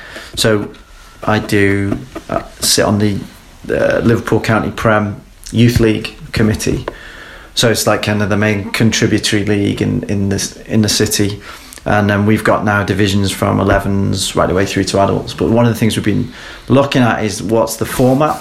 So youth development review, you know, that Nick pioneered and has just been you know transformational in terms of the culture around grassroots mini mini soccer nine v nine. Um, we then go to under tw- under twelves, uh, under thirteens, and it's like straight into that September to May, one division, stay in that division. And the problem is if you're if you're not matched appropriately, and you know you could be locked in as a You're team stuck. or playing, Yeah, you you're stuck, stuck. and and then your experience could be miserable yeah. or could be un- unchallenging at the other yeah, end of the spectrum. And so I spoke to a few different leagues, and one um, East Lancs League up in uh, well, obviously East Lancashire. and one of the things that they did, that we found interesting is they they split the adult league that's September to May in they break it into three Yeah. and they do smaller divisions. They try and have at least three divisions per age group with less teams. Yeah. So if you are in a mismatched division, you're only there for say a term. So and then and then within that they'll play each other once. Uh, let, let's say there's eight teams in the division. They might play so you play seven league games. Yeah. There's a trophy for the winners. Well done. And then we'll move up and down. We'll promote and relegate for the next part of the season, part two. And again, there's another trophy for, for part two. And then part three is your kind of traditional cup. But it might not necessarily be a knockout. It might be like a Champions League style format or Yeah. and then you know a round robin sort of thing. Speaking to you know uh, teenagers about this, just to kind of get their gauge. And the thing that shocked me the most was well, a the response was genuine, generally overly positive. That oh that that sounds exciting because it, it feels like you've got more to play for. Yeah. But I was surprised that the thing they were looking forward to was, oh, I don't want to get relegated. So it means that if you're if you're down at the bottom of a division, that Yeah. it, it's not like a meaningless game. You've got something to play for in every game. Yeah. That was the bit that surprised me the most, actually. Yeah.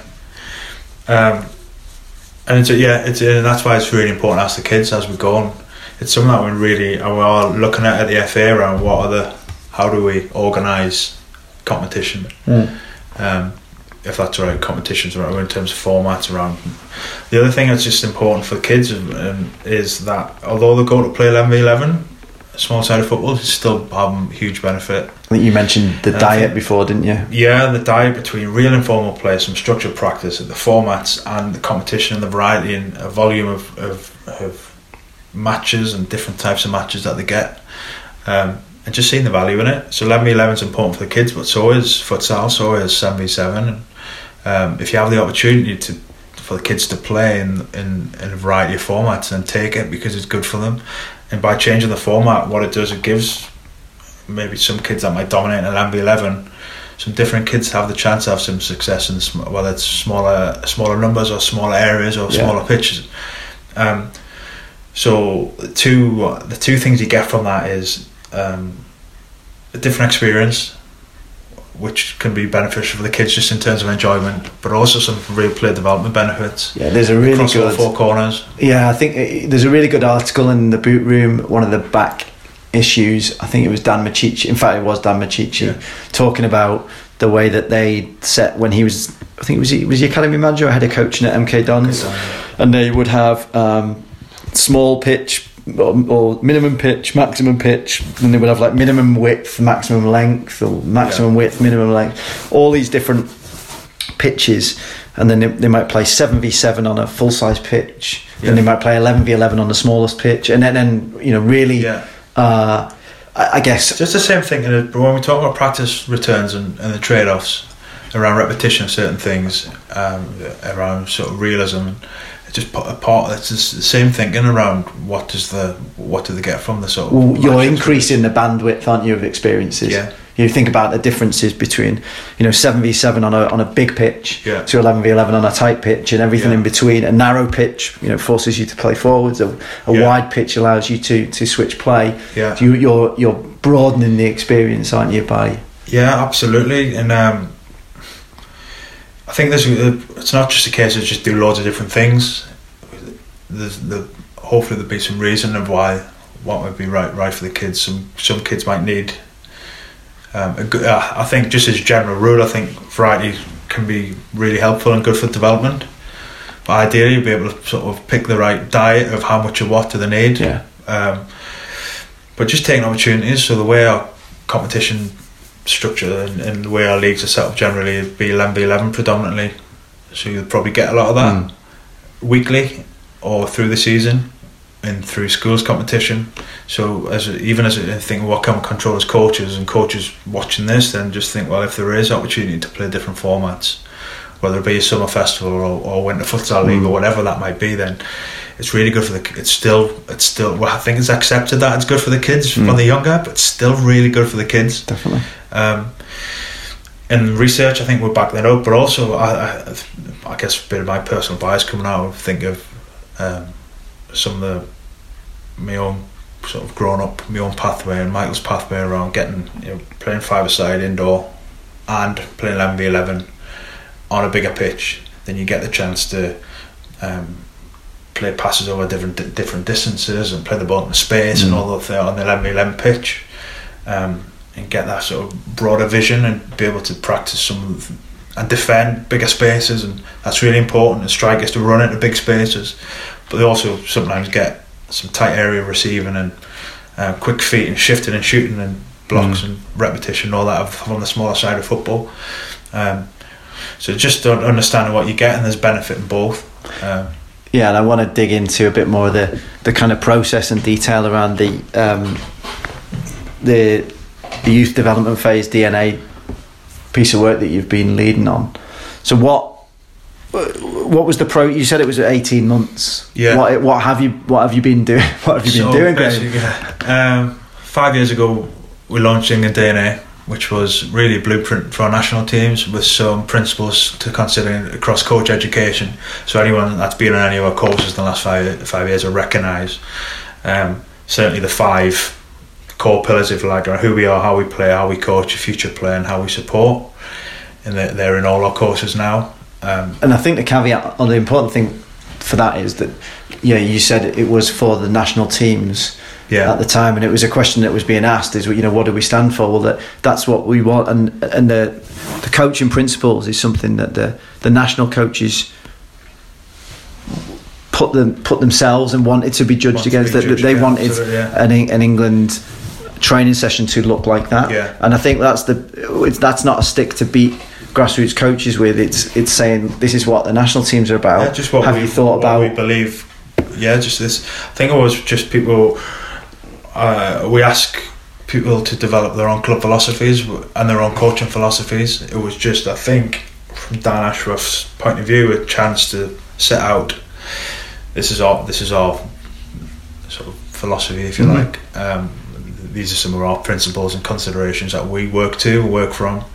So the probably the, the initially um, it was centered around the national teams, trying to have a cohesive philosophy across England teams from 15s through in the in the uh, male and female game, um, with some of the principles then shared through coach education, just to try and help organise some of our thinking as coaches. It's quite a nice frame. Then five pillars are quite a nice frame of Mm. reference.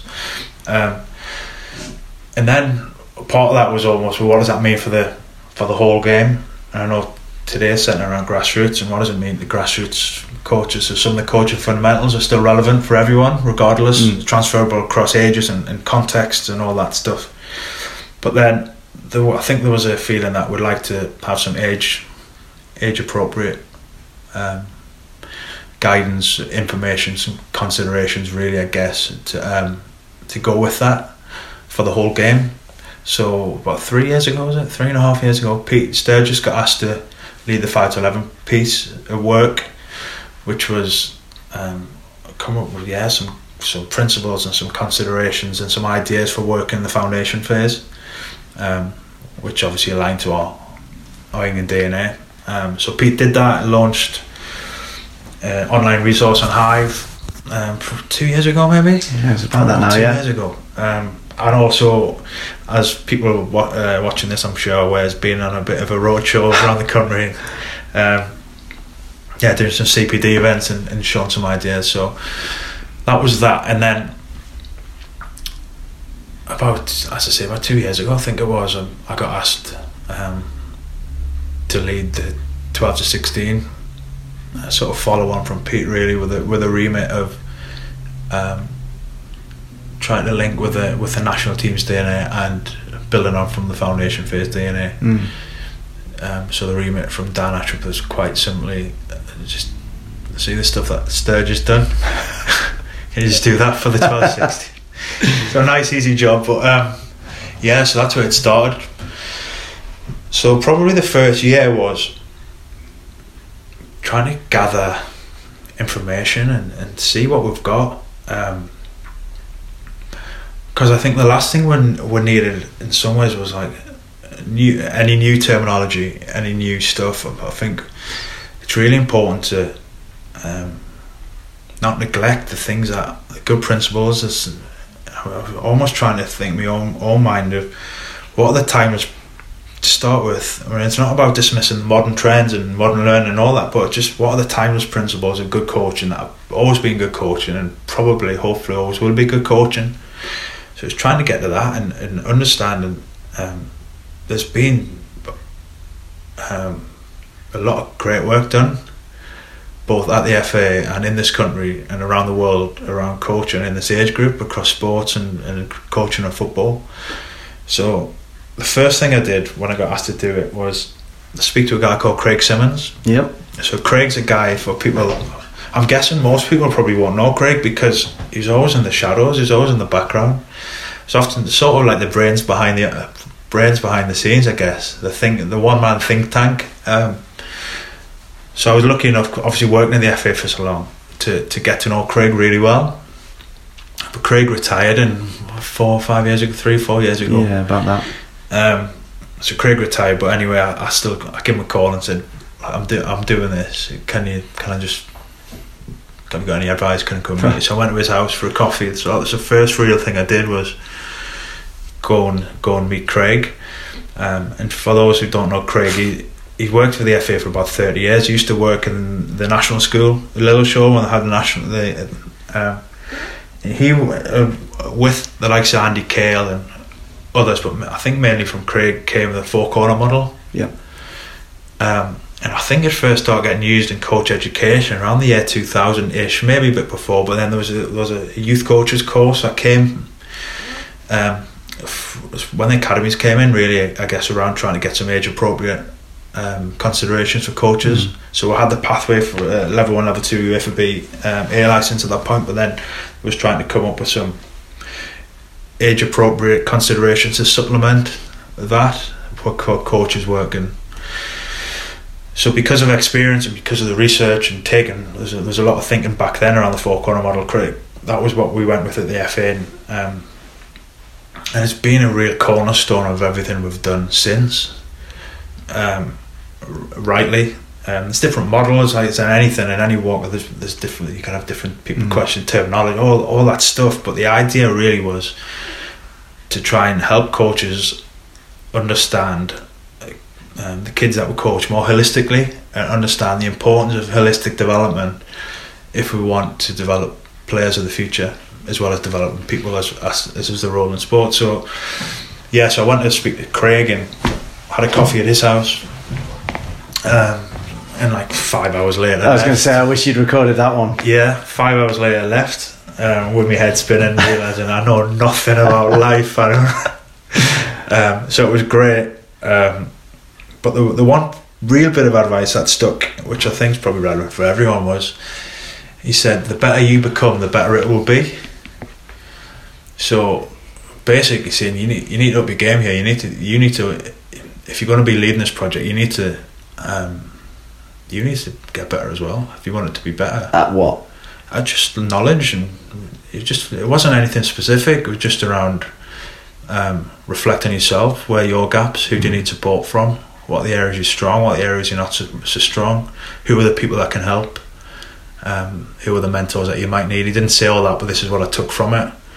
Um, that's why I went to Craig, thinking, well, actually, he's, he's done this stuff for the last thirty years. Um, why would I, why would you not tap into that? Mm. Um, and knowing Craig as I did, he was a yeah, of course, and when it was cupboard and brought out files of stuff that it's just brilliant stuff that's still relevant now. Um, around understanding the stage of development the kids are at, especially 12 to 16. And I think one of Craig's big things was highlighting the importance of growth and maturation and development um, across all four corners. And that it really is an integrated, blended model that it doesn't happen in isolation. Development doesn't happen in isolation. Um, if a kid grows, um, it'll have implications in the other corners. Um, not necessarily got to isolate it to work. That you might do for certain things at certain times but um, one of the challenges with the four corners at any model is I think it comes a bit from academic that they talk about a lot is I always believe that if you want to find if you want to know about something get to the source of it. And like Craig was the source of that thinking around four corners. Yeah. And I think at times we talk about it as a model and forget it. We're talking about people. We're talking mm. about youngsters. We're talking about humans. So whether it's a social or psycho it's we're talking about people and we need to figure out who the, who these kids that we're coaching and um, where they are in their development. Um, so that was really enlightening. And I think what I quickly realised was my what my role was, and it was to try and be a bit of a filter for all the stuff we've got because we've got that much stuff. Um, it's just trying to shine light on the things that are most important in this age group, really, um, and trying to get around the all the experience and knowledge that we've got to try and filter that and um, get people's opinion. And so the first year, probably after that, was I met Craig, I think four times since. Obviously, when being retired, I don't want to. Do you know what I mean? Um, over, sort of ask, overstay me welcome with that. But yeah, every time I ask, is yeah, yeah, of course, we'll, we'll, we'll meet up. So Craig's been someone I've, I've spoken to obviously I've been lucky in terms of I've met Tony Carr, the old coach at West Ham, because of the things that I think I got from Tony myself, and um, as a player and his experience of, of working. So I've asked people that have maybe retired but being in. Uh, I spoke to Dave Parnaby, had a coffee with Dave, people like that that have been involved in youth development for a long time. also spoke to people from different grassroots clubs um, in the boys and girls game, just um, a variety of people, as well as our own staff and as well as some people in the academic world and um, just tr- and some really like not that just grabbing a coffee or mm. spend a lot of time in St George's trying to just like grab people and oh by the way I've got a question and then like an hour later and then like any chance of us leaving? type thing. But yeah just picking the brains of people to try and make sure that because I think it's quite hard to, it's really, the hardest thing is to be simple at times. And um, so one example so one of the key things that we talked about was that we need to get you need to get other players that we're coaching which everyone said forever, and it's one of the hardest things to do. It's not easy to, to say get to know the players. How do you do that? Mm. What do you want to get to know? And what do you need to know? Um, there is stuff you see. There's some stuff you don't see. There'll be some stuff that you can guess, but you don't really. So getting to know your players, you can't just do it. it, it and you it takes years. It takes it takes years, and it and it changes, and they're changing. Um, so something like that would it can't become a throwaway comment. No. It's, it's far too important for that. So how? Uh, I guess it's so I guess it's just, question. how do you do that? How to get to know the players? Yeah. From out there listening to this, and you know, you know the importance of it. But what's the? If I think there's just things around building building a rapport and a connection with the players. We're getting the balance right. But you're the coach. You're not you're not there to be the friend. So having the the right type of boundaries. Um, but getting the sort of social context right, getting the getting the relationships and getting the feeling around the players that you, that you can get to know them. Observations key. Conversations around football about, about getting to know them away from football, about asking how the day's been, or mm. about noticing who they're friends with, noticing how they behave, noticing what they tend to do. The stuff we talk about with Peter, observation on and off the pitch. Um, but the sort of ongoing communication, I guess. Um, trying to make them feel comfortable with you being around is what is one thing in this age group especially because when the, the kids change the relationship with adults changes in this age group um, when they're in the foundation phase the parents are real important Parents are still really important, by the way. I'm not saying that. Yeah. But parents are a really important reference. As they get older, they're sort of, I guess, in some ways detached from from parents as as they grow, some more than others, and and all that stuff. But they become more independent, I guess, and that's just nature taking its course as much as anything. Um, when they sort of enter this phase, they, they, really are kids, um, and they're still kids, but they leave a lot closer to being adults. And 16, you know, they're, and they're, they're, they're ready for the, um, in a football world, in academies, they're ready to become full time scholars, and in, in um, life, they've gone into college or apprenticeships, and they're certainly making some key life decisions and GCSEs are finished and, and as they le- as they leave this phase, so it's, it's such a broad phase. Um, but they come in, as I say, the the and as they go through, they become more independent. Um, so the relationship changes, and- but often a coach can be real important and positive and power. Well, definitely powerful role model in their life, and I can't underestimate the role of the coach in terms of the impact they can have. Mm. So even the fact for grassroots coaches out there, um, for all coaches, I guess, is just turning up and being there for for, for, for people every week. That's the word I was going to add was the consistent role model. Consistent role models are huge, um, and consistent boundaries. And um, so one of the, one of the terms we'll, we'll get to in a bit is around playing with freedom. But that's that's not just anything. It's within the within the boundaries, within the structure, within the framework that you set, both in terms of football tactically, but socially around. This is expectations. This is this, these are the boundaries that we work within here. So. Um, yeah, being a positive role model is key, and just even think about the. Well, I know we use it a lot, but think about the teachers, people, adults that are important. We think when we were that age, when we were twelve, when we were fourteen, when we were sixteen, who was important to us? What what did we need from them? Um, those people, who were the teachers that stood out, and why? What was it about them that made them the people that you now remember? Um, so adults still have a really important part of their life. It's just uh, this, the peer group and the strength and the impact of the peer group grows generally Mm. um, and changes. And as the kids get older, things like if they um, if they don't want to play, they'll just decide not to play, Yeah. and they'll decide. Um, so parents can still have, a, have an input and a say, and, and they will have, but kids will, will be often will make their own choices. Um, so yeah, it's, it's so it's, getting another players is not easy. No. Um, what I would say is just understand that when when we get this content online, understanding around growth and maturation, around growth spurts, around what stage that they might be at, um, around the support they might need, around understanding what they might be going through, understanding that if if you're working with under twelves, um, they might be going, they might change schools and going to a big school. The social dynamics of their lives changes, so you might see that in the football. They might have different friendship groups even within the team. Some stuff might change around that time. Then when they go 13s and 11 aside, there's some change. There's a lot of Mm. change. It really is the changing years, I guess. So there's going to be a lot of change. The only time with the, with the group of boys I coached that have had any sort of behavioural issues was in the September to October half term of under 12s Yeah. because they they it was high school it was the start Yeah, of high school high school.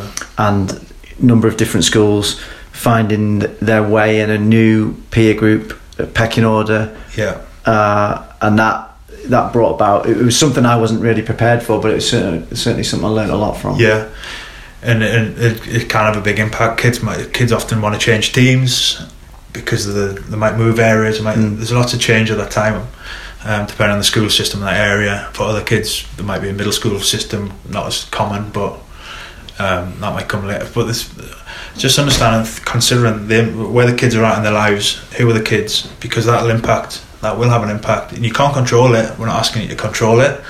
Just if you've got an awareness of it, and then if you can control the things, if you can try and control the experience and the environment that you set, um, you can't control that. But just being recognizing that there's other stuff at play, I guess, when you're working with kids, especially in this age group. The other things in this age group around getting to know them, it'll be just personality types and, um, yeah, like who they are, and so it's a real period of risk taking generally for the kids. Um, of- is that is that discovery due com- to hormones testosterone hormones, testosterone, brain development. Um, there's lots of stuff at play.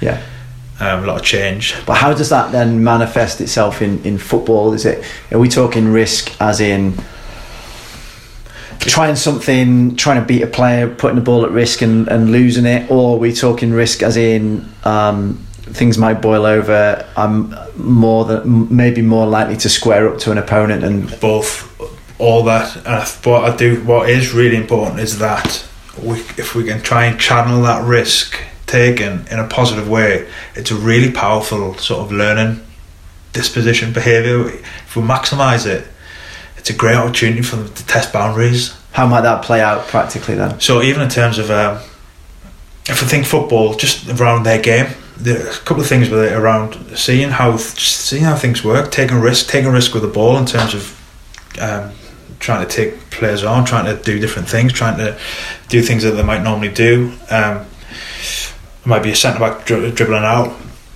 um, from the back, but whatever. So there, there might be some things there, when, um, or they might just try things. The other thing, but that's going to be going on is aligned to that is that they're, they're going to be changing. The body's going to change, mm-hmm. so their capabilities will change with them.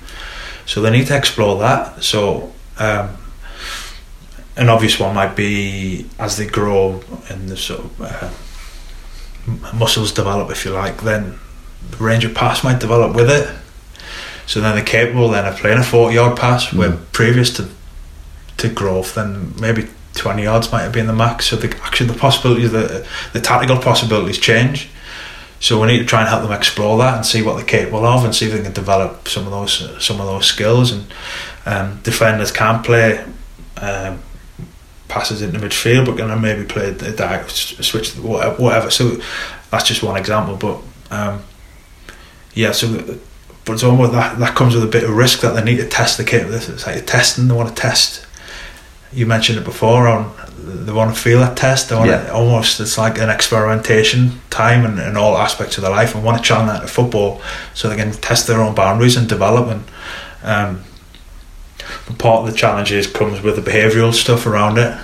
Where so managers when things don't go right, managing and it'll boil up. They'll, they'll, they'll they might be test their what the boundaries are. They'll test you as a coach. They'll, they'll want to test what are the norms, what can I get away with. Um, sometimes in a way which is okay, and that will we want them to sort of test that. It's, it's, it's just natural, it's natural that they're doing. So it's, it's a good thing because they're, they're testing boundaries. But then if it overspills, then we need to be clear about what the boundaries are. And when it becomes unsafe, when it becomes disrespectful, then it be, and then it becomes an issue that needs dealt with. Um, and you might need to be the person that deals with it. And mm. certainly, if it happens in your context and the setting of training that night, then you might need to deal with some with some stuff. But I think one of the things in this age, you, something you might not get the thanks for some of the work that you put in to helping the kids. But maybe you will in 10 years. Yeah, that's a great point. Maybe you will in 10 years yeah. when they think, you know what, that person was. Um, it might be that they taught you how to play the position to help them with the football, or might be the person that kept you on the straight and narrow that when other people are giving up on you that, had stuck with you, or when other people um, hadn't given you the time or it might be it might be that you're that person that um, or show them a different way or a better way or way of behaving or um, so yeah so there's it's not easy coaching in this age group whatever no. setting you're working in this it's it's a it's a testing time for but also I think one of the things around it is some of these behaviours it's not the kids intentionally being naughty or no. making they don't set out to think I'm going to make life hell for this person this coach so often it's not personal it's just where the, the stage you're at and yeah. the stuff they're going through. Um, so it's just around almost understanding that any of us coaching in this age group are going to face these challenges yeah. and not just think it's you that's dealing with it. It's challenging for everyone, and also understand that it might not. It's probably it's probably not personal. No, and I, what I found, and I think you're right. It, it, it's not easy. It is challenging, but personally, I, I think, and every every team, every player, every adolescent is is unique, and so it's, I was really careful not to kind of generalize. Yeah. yeah. What I found this this season has been the most rewarding season in in my life in terms of coaching, as far as seeing the progress of a group of uh, boys coming into you know young men, the way that um, they conduct themselves as uh, as people, the way that they try and play football. Um, so yes, it's challenging, but but also so so rewarding when it when it Yeah. clicks. Um, and and so yeah, I think and you you talked before about uh, the diet of, of practice that you um, exposed the, or the, or the Yeah. the experiences that the players are exposed to, and it reminded me of uh, again something that Paul Holder used to talk to us about was about, about the right practice for the right player at the right time Yeah. And it, it was something we did. I've done with the uh, the lads earlier this season, and we you know we they got to a place football wise where they're really comfortable on the ball, but you know maybe struggle to penetrate the opposition because uh, largely due to physical differences. But what, Yeah. you know we, we just try started to explore um, you know penetration in terms of uh, individual and, and team, but focused ma- mainly on individual first. And so you, you talked about constraints before. It just started, and this was about six weeks that we worked on this sort of stuff. Uh, and and the danger here for anyone listening or watching is don't copy and paste. This what this in all my years of coaching, I've never seen a a condition or a practice just click with such a group of players at the right time. Complete fluke. But it, it, we started with the condition of um, a restriction. Uh, every time you receive the ball, your, your first touch must go forwards. So just to get into the um, uh, start exploring some creative ideas, Yeah. and and of course there was loads and loads of free kicks early on. It was Yeah. total car crash and messy. Yeah. But after five or ten minutes, Yeah. I, what I saw was, you know, from a group of 14 and 15 year olds, it absolutely blew me away. The, the, the amount of creativity and ways that they found to get round this challenge that I'd, Yeah. that I'd posed them. Yeah. And then what we started to build in things like, okay, you you can go backwards, Yeah. but it must be on your first touch. So in other words, so how are you going to support the player who's receiving the ball? If I'm playing the ball into you, if I know that you can only go backwards on your first touch, or you've got to go forwards on your f- first touch, what? How does that influence the pass that I then play to you as a teammate? And then we started to think about all these playing out these different questions and and um, and then we started looking at it well where in the pitch would we want that to happen? Okay maybe higher up the pitch maybe in midfield areas. So just started. And for about six weeks we, we just played around with these conditions to the extent where we left it for a bit. Or I think we'd had like Easter or half term or something. We come back and the lads were like can we have a game? You know at the, at the end of training it's like we have a game. Yeah of course and it well it was like can we do that first touch condition? First touch forwards?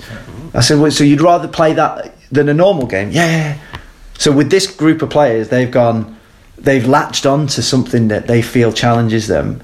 And it, and they've now not always but often they'll go oh let's they'll impose that condition on themselves just because they like the way that what it brings out in them. Yeah. and the different ways that they it, it I guess it's it's like risk Absolutely, it's one of the it's one of the um, it's one of the constraints I use on the roadshow events for the 12 to 16s. Um, we did a we did a bit with the uh, staff at St George's around that.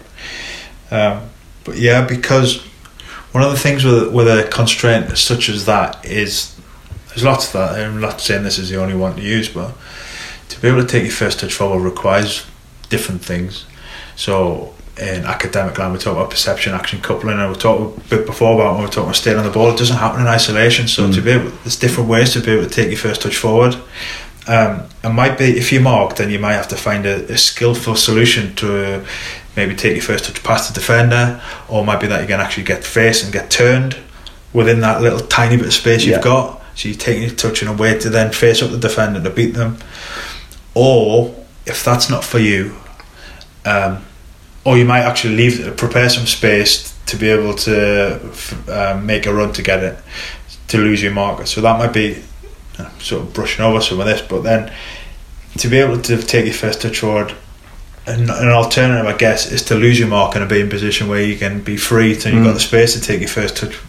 So then that might require some preparation before the ball comes that you can actually be in a position to take your first touch forward. So that just the, the, that challenge, um, it can it, yeah, it, it, it requires some thinking, I guess. Yeah. and that's the bit. And I think in, in this age group for me is probably over generalizing where we really want to help them think around in in the game, um, and under, like almost game understanding, game sense in the game.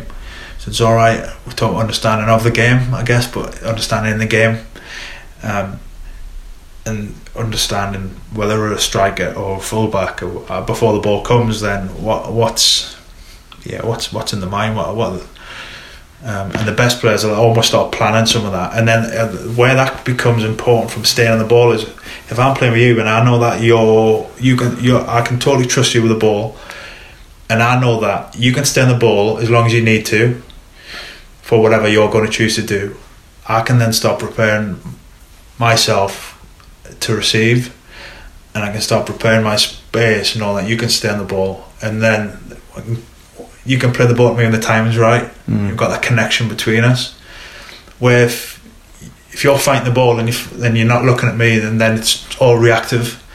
Everything's reactive, and then the ball's coming and there's defending. You're not prepared, and it doesn't always work this cleanly. It's almost, but if you've got that idea of uh, before, so we talk about scanning, and that's part of it, but it's important to help player understand what they're looking for, what they're looking at. They're looking for the spaces, their teammates, and so we say check the shoulder, but what they're checking, Mhm. what they're checking for. Mm. It's important that we help them understand what they're checking for. That they're checking for the spaces, or for the defenders, or for the players. So you're getting a picture. Really, all it is is to try and get as, be- as good a picture of the game as you can. And uh, I think the catalyst for that those those practices that I was playing around with was the day that we spent at St George's. Yeah. I don't was it before Christmas maybe or this maybe this No, side no, of Christmas? Yeah, it was this like March. Um, time, and we spent we must have spent ooh, an hour or more just talking about receiving skills yeah. and it was great to just talk football in that depth and you know you're just thinking about let's just take a typical midfield player that receives the ball off off Yeah. anyone in in the in the defensive line Yeah. so what's what's the angle that the pass is coming in from what's the speed that it's coming in from what's the height that it's coming in from Yeah. uh, is it coming in with sort of spin on it? What, what, so how is the ball moving? Yeah. And then so you've got all that stuff that's going on before, Yeah.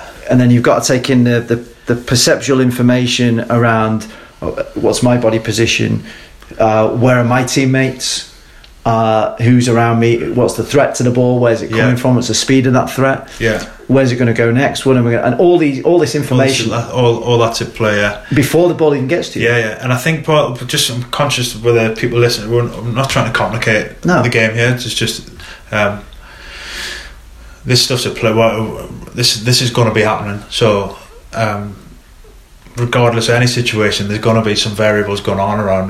You might, get the ball one time, as you say, the smooth pass that's quite nice at a at a, at a, a slow pace that's coming to you, or the next time you get a pass might be from a different distance and it might be bobbling and it might be slightly off target and you've got to adjust your body to receive.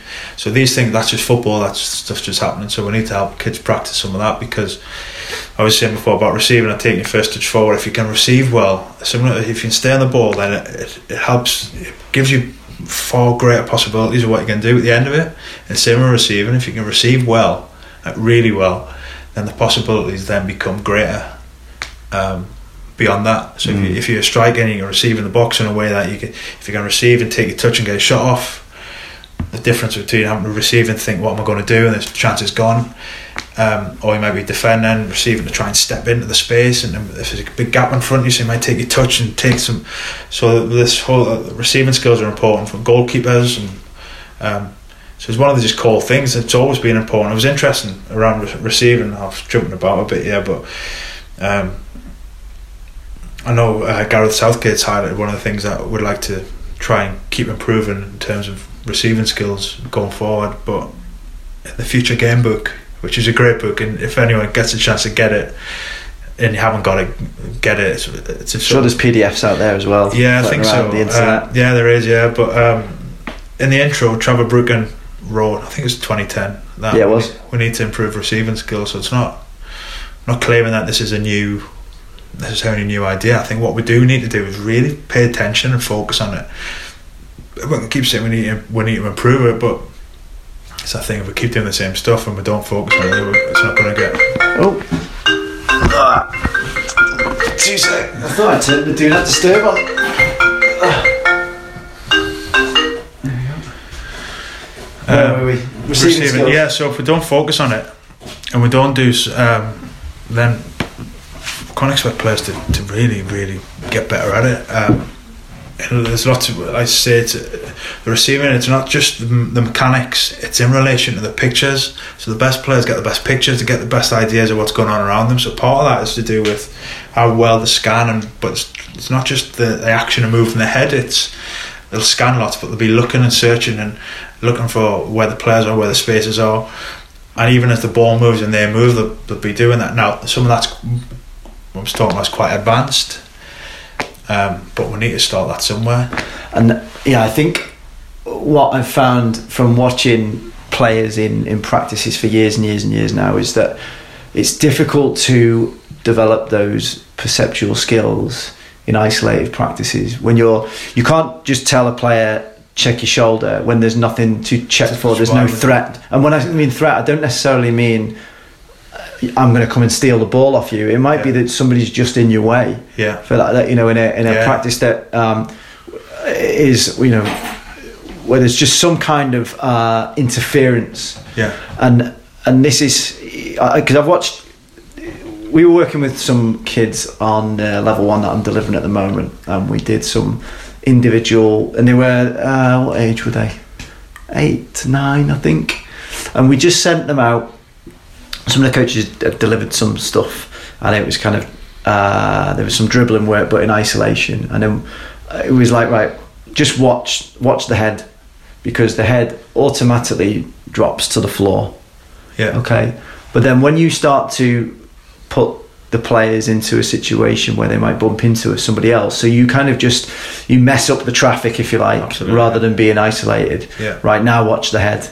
And the head starts to lift yeah, and and the sooner that we could or the more that we can encourage that and and, and get them looking not at the ball but beyond the ball yeah, uh, you know I, I guess it's similar that I'm talking about staying on the ball here but we're talking about receiving it's- skills But it, yeah, it's it's that that's perception action couple, and that that is that in action. It's the idea that it's a, it, you you perceive to act. It you what you do with in terms of the skills are in relation to the picture. So uh, even if I, if we're talking about staying on the ball, if I'm going to take you on, um, it's not just the mechanic. It's I'm going to try and shift you one way to go the other. Or it depends on where the space is behind you. It depends on it depends on this almost a little mini mini picture, a little mini. Um, sort of force field if you like between do you know what I mean if it's a one v one duel then so we've got to help and it might be one v one duel to receive so I'm preparing so I'm going to take you out of the space knowing that this, I'm going to leave some space to, to or we talk about like uh, double movements or in coaching for years around that you might make one run so like a winger so you run away to come short. Or, Yeah. so the whole idea is preparing space really. So you know the space is there so you're going to go that way to come and, and get the ball. So you've prepared the space ready for the ball coming. So it's all just the, this um, but that's in relation that's in relation to the person on the ball. So just in terms of where the receiving fits in and why we're focusing on receiving is one of the key things. And it's not the only thing obviously in this age group but is um, if players can stay on the ball and we understand that they're really good at that then as I said before then if the rece- the first person who's receiving regardless of where it is on the pitch if I know that you're comfortable on the ball and in control and because you're that in control you can lift your head you can see the game whilst you're on the ball then I can start getting in good positions ready to, to receive the ball in as best a position as I can. And then it's about the connection and the timing between when do you pass it where um, but all that's in relation to what's going on on the pitch and every situation will be slightly different. So we need to help players to under, understand some of that and you can't just that's where um, we talk about affordances and um, a couple of uh, follow on go on Twitter have a little look at Rick Shuttleworth. Uh, Paul McGuinness has done some football stuff around it recently. You got Mark Upton, uh, Mark Sullivan. There's the and then academic. There's people like Keith Davids, people like Mark Williams, um, and there's loads around skill acquisition and anticipation and decision making. Um, yeah, it's it's in any sport. You, you it's in relation to the to the circumstance and the, in the scenario that you're in, and that's why the best players often. So, an example might be so if you take a real top player like Xavi, if you take passing for instance, he might play a five yard pass that anyone could play. We could play now. The technique of it is a five yard pass, but depending on the pressure and the picture, he might take three players out of the game. And seeing it and being able to do it in that moment when there's pressure and you're marking, that's the difference, and it's it's in relation to the picture and what players are seeing in the head. So, um, or strikers when they have that instinct to run across the near post when others don't, and like Michael Owen should do that and score lots of goals. And well, why is he different? Why does he do that? It's, so just that's where we're trying to get to, and that's the reason why. If we can help players get really good on the ball and help players understand, get, help them with the, the skills and the understanding to receive the ball, and then you can start talking about the sort of uh, the pass appreciation, and how it combine well, um, and then uh, help players understand if you're passing to me, what's the role of the next player in relation to that. Then it's then you can get into the real team tactics yeah. around what's your role in the four three three. That yeah, that sort of comes next. And that that's what I found in in my own coaching with the lads is that it, it, even at this age, there's still so much individual work to be done before you can start worrying about the the the, the, the tactics of a four three three or three five two. Part of when, when you say that, people think you've got to work uh, in isolation. We're not talking. No, about, no. We're not talking about that at all. I'm just talking about just um, looking at almost how many lens on each individual, thinking uh, how they're getting on, and they need to practice it in game game like situations to build up the almost the catalogue, if that's the right word, accumulated experiences. They build up the catalogue of so they've got that, they've recognised they've been here before, they recognise the, the patterns and recognise the situations. So that's why small sided games are important and yeah. game like activities because they need to practice some of that.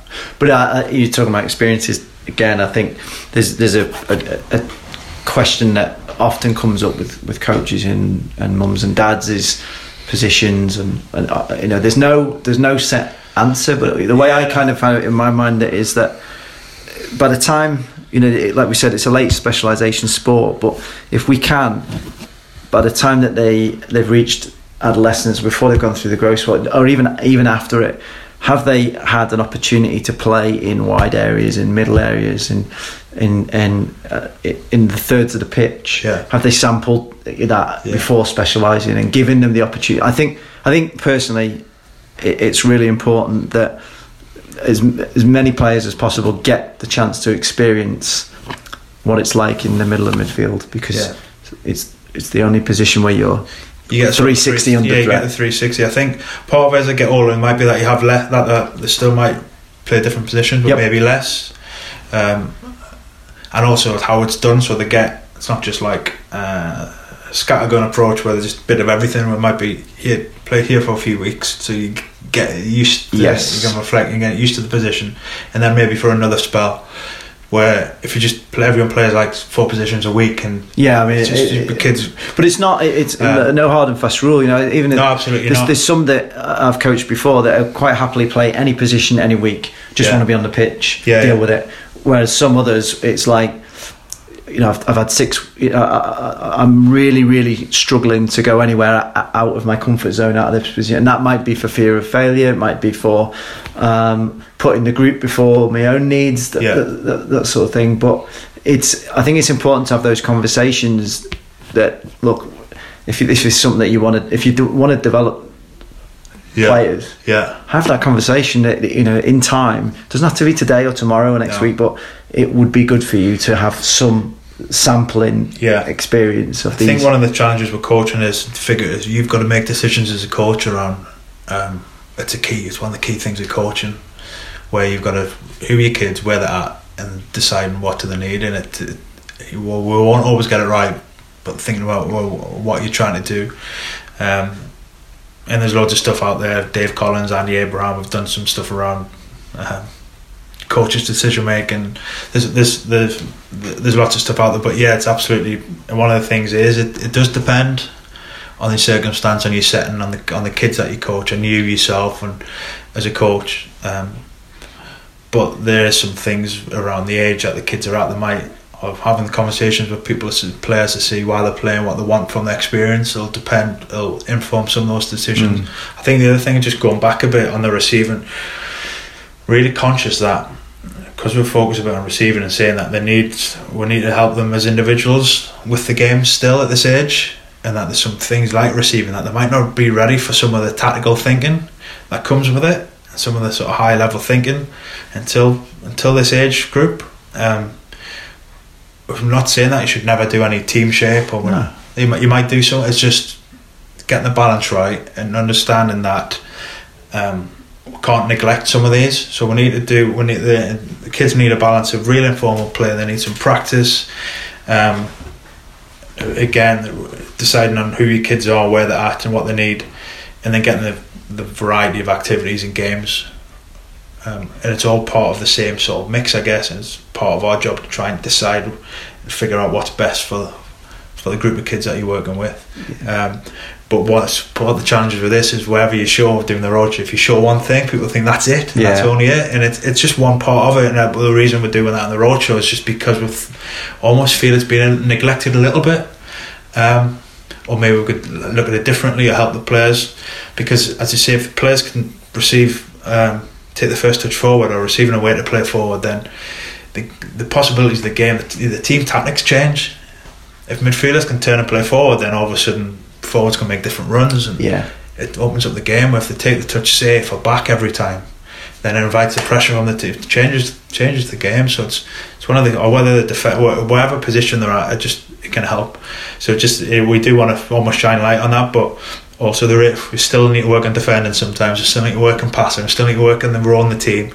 Um, so yeah, it's, it's just getting the balance and the, and the mixer, I think. But what we just what we, what is important is just not too team focused too in terms of team strategy too soon, or or, or, or that's not all that's done. That there's a real focus on the individuals and what they need to get better. Yeah. So what you, you talked earlier about uh, content, and we talked about the boot room already. What what's coming down the pipe? What if? I'm Yes, basically we're we're developing a, some online stuff, um, just really to to share some ideas and some considerations around coaching in this age group. Um, there'll be some stuff linked to the five pillars and some stuff around the four corners. Um, I guess the five pillar stuff around um, how we play, how we coach, and principles to think about. Um, some of our, our beliefs at the FA and the four corner stuff really around trying to shine light on some of the some of the things that your kids might be going through. That's handy to know, so that we can tailor our coaching accordingly. Mm.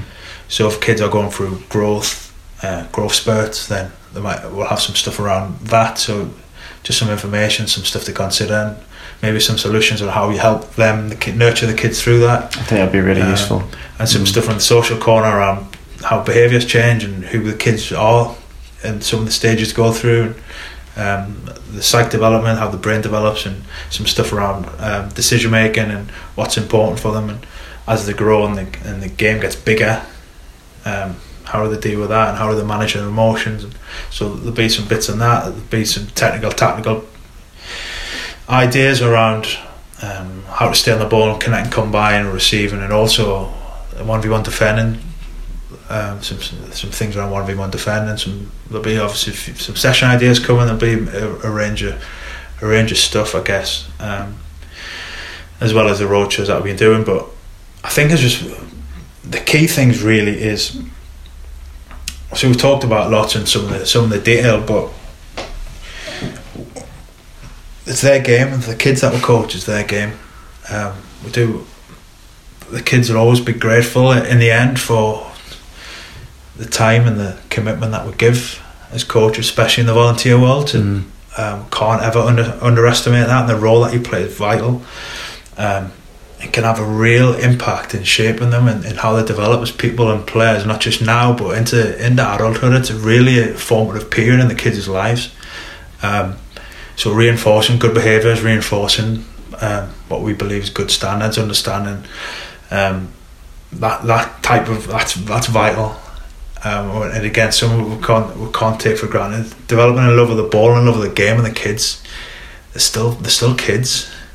Um, and although them, especially at 15, 16, they wouldn't want to be called kids because No. they want to be seen as adults. They're still Yeah. they're still children. They're still at school. They're, they're still developing. They still need support, nurture, and, and, and they still need us Um, but they need us to sort of believe in them, but they still need to have that love of the ball and love of the game because that might just keep them in the game, keep them playing.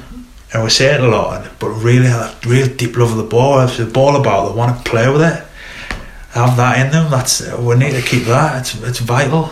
But also, it's not just a fluffy thing. It's they'll they'll want to practice and they want to get better if they've got that. If Yeah. they've got that in them. and I guess that's where our behaviours will will tell them what we value. So I, I'll freely admit, I um, I, I lost my temper for the first time at, uh, at a youth game that I was involved in. It was a friendly only a couple of weeks ago, and um, uh, scenario was player uh, held onto the ball um, a little bit too long, gave it away. The other team have run run through and scored.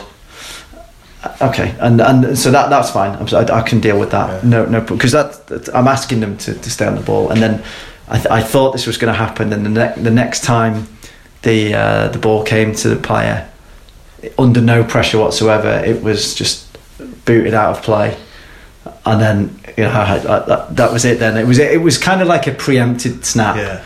but it- yeah, and I uh, it was probably you know it, it was a bark, shall I say? Yeah. But I wanted to make to make a point that actually don't you know we trust you on the ball, Yeah, that's look not after it, Yeah, that's not acceptable. and and that's not what what what I value and what Yeah, what we value. We want to look after the ball and love the ball. yeah. So I- that was I could see it coming a mile away. and I thought I'm I'm going to have to deal with this. Yeah. And then but then I guess the most important part was at, at half time it's like right we still mates. Yeah. Yeah. Yeah, we can do that again. no, all right. We have a bit of a laugh and a joke about it, but Yeah. But it's all part of that context that you that, that you're in and that you create, isn't it? Um, but it's vital that having that, developing that, and, and not like taking it for granted, not doing anything at the expense of that, putting uh, the real love of the game that the kids Yeah. have got. and and my my my snap only came about because I know that that person can do better, and I want what's best for them. Absolutely, yeah. Yeah, Um, and it's, yeah, the kids kids need some guidance and they need some um, boundaries at times, and um, and the thing with it, the kids are going to be developing as as people and, and developing as players, and what they need from us slightly, like you say, they, they need support and challenge. What that looks like and feels like might change slightly. Competition might feel different, and, and they might need different things from competition as they get older. But some kids won't. Often, one of the reasons for dropout is competition Mm. that's not framed right for the kids. They don't want it. It's too much. It's too pressurized. But then um, one of the reasons kids keep playing is from competition. yeah, That they thrive on it. That if we get it right, if we frame competition right for them, that they can be successful. And winning is is one factor in that. But then there's other success criteria, other things that they can do well, and frame competition right for the group of kids you you've got. Then um, it's vital. But with, with the, they're going to be developing as people regardless. They're going to grow. They don't decide, oh, I'm going to have a growth spurt today. and we can't control that. What we can't control is how we then nurture them through it. And it might be that they have a different role in training this week, or that a different role in the team because they can't run as much. They might, you might, they might play less for that period, or they might play in a different position Mm. where, where the where striker run the channels and the players are number ten, so they're not through that period of growth, so they're not physically having to cover as much ground or there's, there's different things we can do, but they're going to be developing, they're going to be changing as kids, they're going to be growing, they're going to be testing boundaries. It might be the identity is going to be a big thing for them, and how this, who are they in themselves, almost finding themselves, finding themselves in relation to the mates, different peer groups, Yeah. social stuff. There's lots going on. They're going to be developing. They're going to be developing as players. So as that stuff's happening, and uh, uh, as they grow and mature, then they're going to be able to make clearer decisions, and they're going to be able to see space and, and um, articulate some of that stuff more. Um, they're going to they're to do, and because of that, they'll be ready for some tactical bits, but that they might not be ready for the team strategy stuff straight away. But understanding the role to get away from a defender or to take the defender one way to go another way, those sort of mini tactics, if you like, we, we need to help them with that, with with and without the ball in and out of possession. Um, but ultimately, I think the experience will be what defines their what they get from from sport, from football, and it needs to be inclusive in in, in that meaning that kids need to be able to be themselves Mm. as kids and as as players that they, that they can feel and, and be valued for being themselves. It's it's crucial. um, across all four corners, which is really crucial. So we've got a real role to play in that. To do that, I guess the environment's still key. I say still, it's it's Gareth Southgate talks a lot about that for the and, and Phil Neville's recently talked loads about that around the national teams, the senior teams around environment being crucial. And Pete's talked about it for years as lots of other people tonight, have, and yeah. will do tonight about the importance of the environment for, for the youngest kids, but it's still really important for the 12 to 16 year olds to, to be able to play and practice in, in a really positive environment where they can take risks, they can challenge, they can be themselves, they can um, they can learn, they can explore. It's it's vital for them with the right and with a big part of that support and challenge and the right amount. Mm. Um, we need the right diet of like play, practice, and competition, the right variety and, and, and formats of competition. Um, but they've got to develop as individuals. So yes, they're playing. We want to help them understand their role in the team and be good team players, but we need to help them develop as individuals, um, as people and players, and focus on that and not be too. Not not that the team's not important. I'm not saying that, but not be totally team orientated too soon that then we need to help them because we don't know where they're going to go. We don't know what the rest of their journey is going to be. We don't know what position they're going to play. We don't know how they're going to. Play. We don't know what they might turn into. If that, um, so we just need to help them develop and and and, and grow. And, um, but wrap round somewhere, especially in this age group, I think what we do really need to shift to playing with playing with freedom. Mm.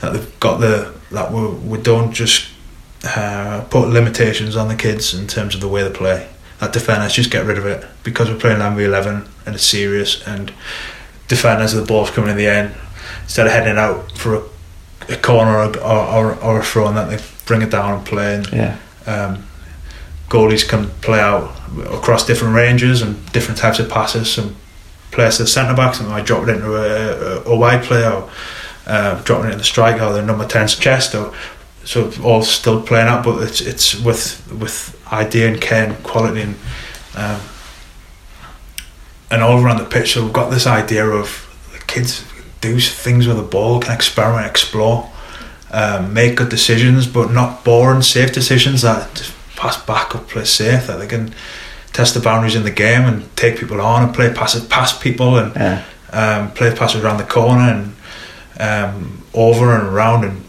um, and have that type of feeling and mindset that there's some intelligence and some um, curiosity in in the game. It's vital for them. Oh, too often we'll just say pass, pass, pass, pass, pass. Yeah. And everyone's anxious and ball goes there and comes back and, and then they lose and run back.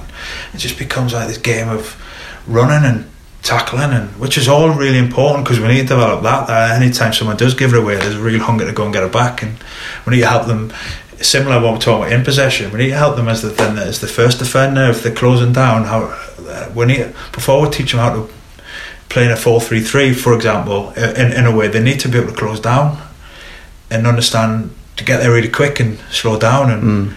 and, and then if they're doing that, what's the mate do? Um, so some of the principles around defending, we, we can't with all the modern trends, and we can't forget about some of the core no. And it's not that we should all just do that. And again, that's but we need to just help them with the game, and um, so they've got that in them. They've got that feeling of um, feeling of football, I guess. And yeah, uh, it goes goes back to what you were saying before about. Um, not reinventing the wheel and respecting the good stuff of the past. I know you've been digging through a few old books recently, and I I picked up a, a really good one. It was I found it free online. It was um, I'm going to butcher the guy's name here, but you know what I'm talking about. Is it Mihaly Csikszentmihalyi? He who coined the concept of flow. Right. Okay. But there, I found a book that he'd written, I think, in the early '80s around uh, adolescence and the teenage brain. And, right. Okay. And it is just gold dust. I mean, yeah. it's just written in in a in simple to understand language, which is great for me. Yeah. And uh, I got absolutely loads. But what, what he's saying there in that, in the early eighties is still relevant to today in yeah. terms of that. Just I think what happens sometimes is some subtle bits change, some of the details yeah. change, and not just with that, with, with football as well. Or some of the, the way things are employed change, or some of the time, but some of the principles are there. We'll just learn, maybe learn a bit more about them, like TGFU and mm. constraints. Yeah.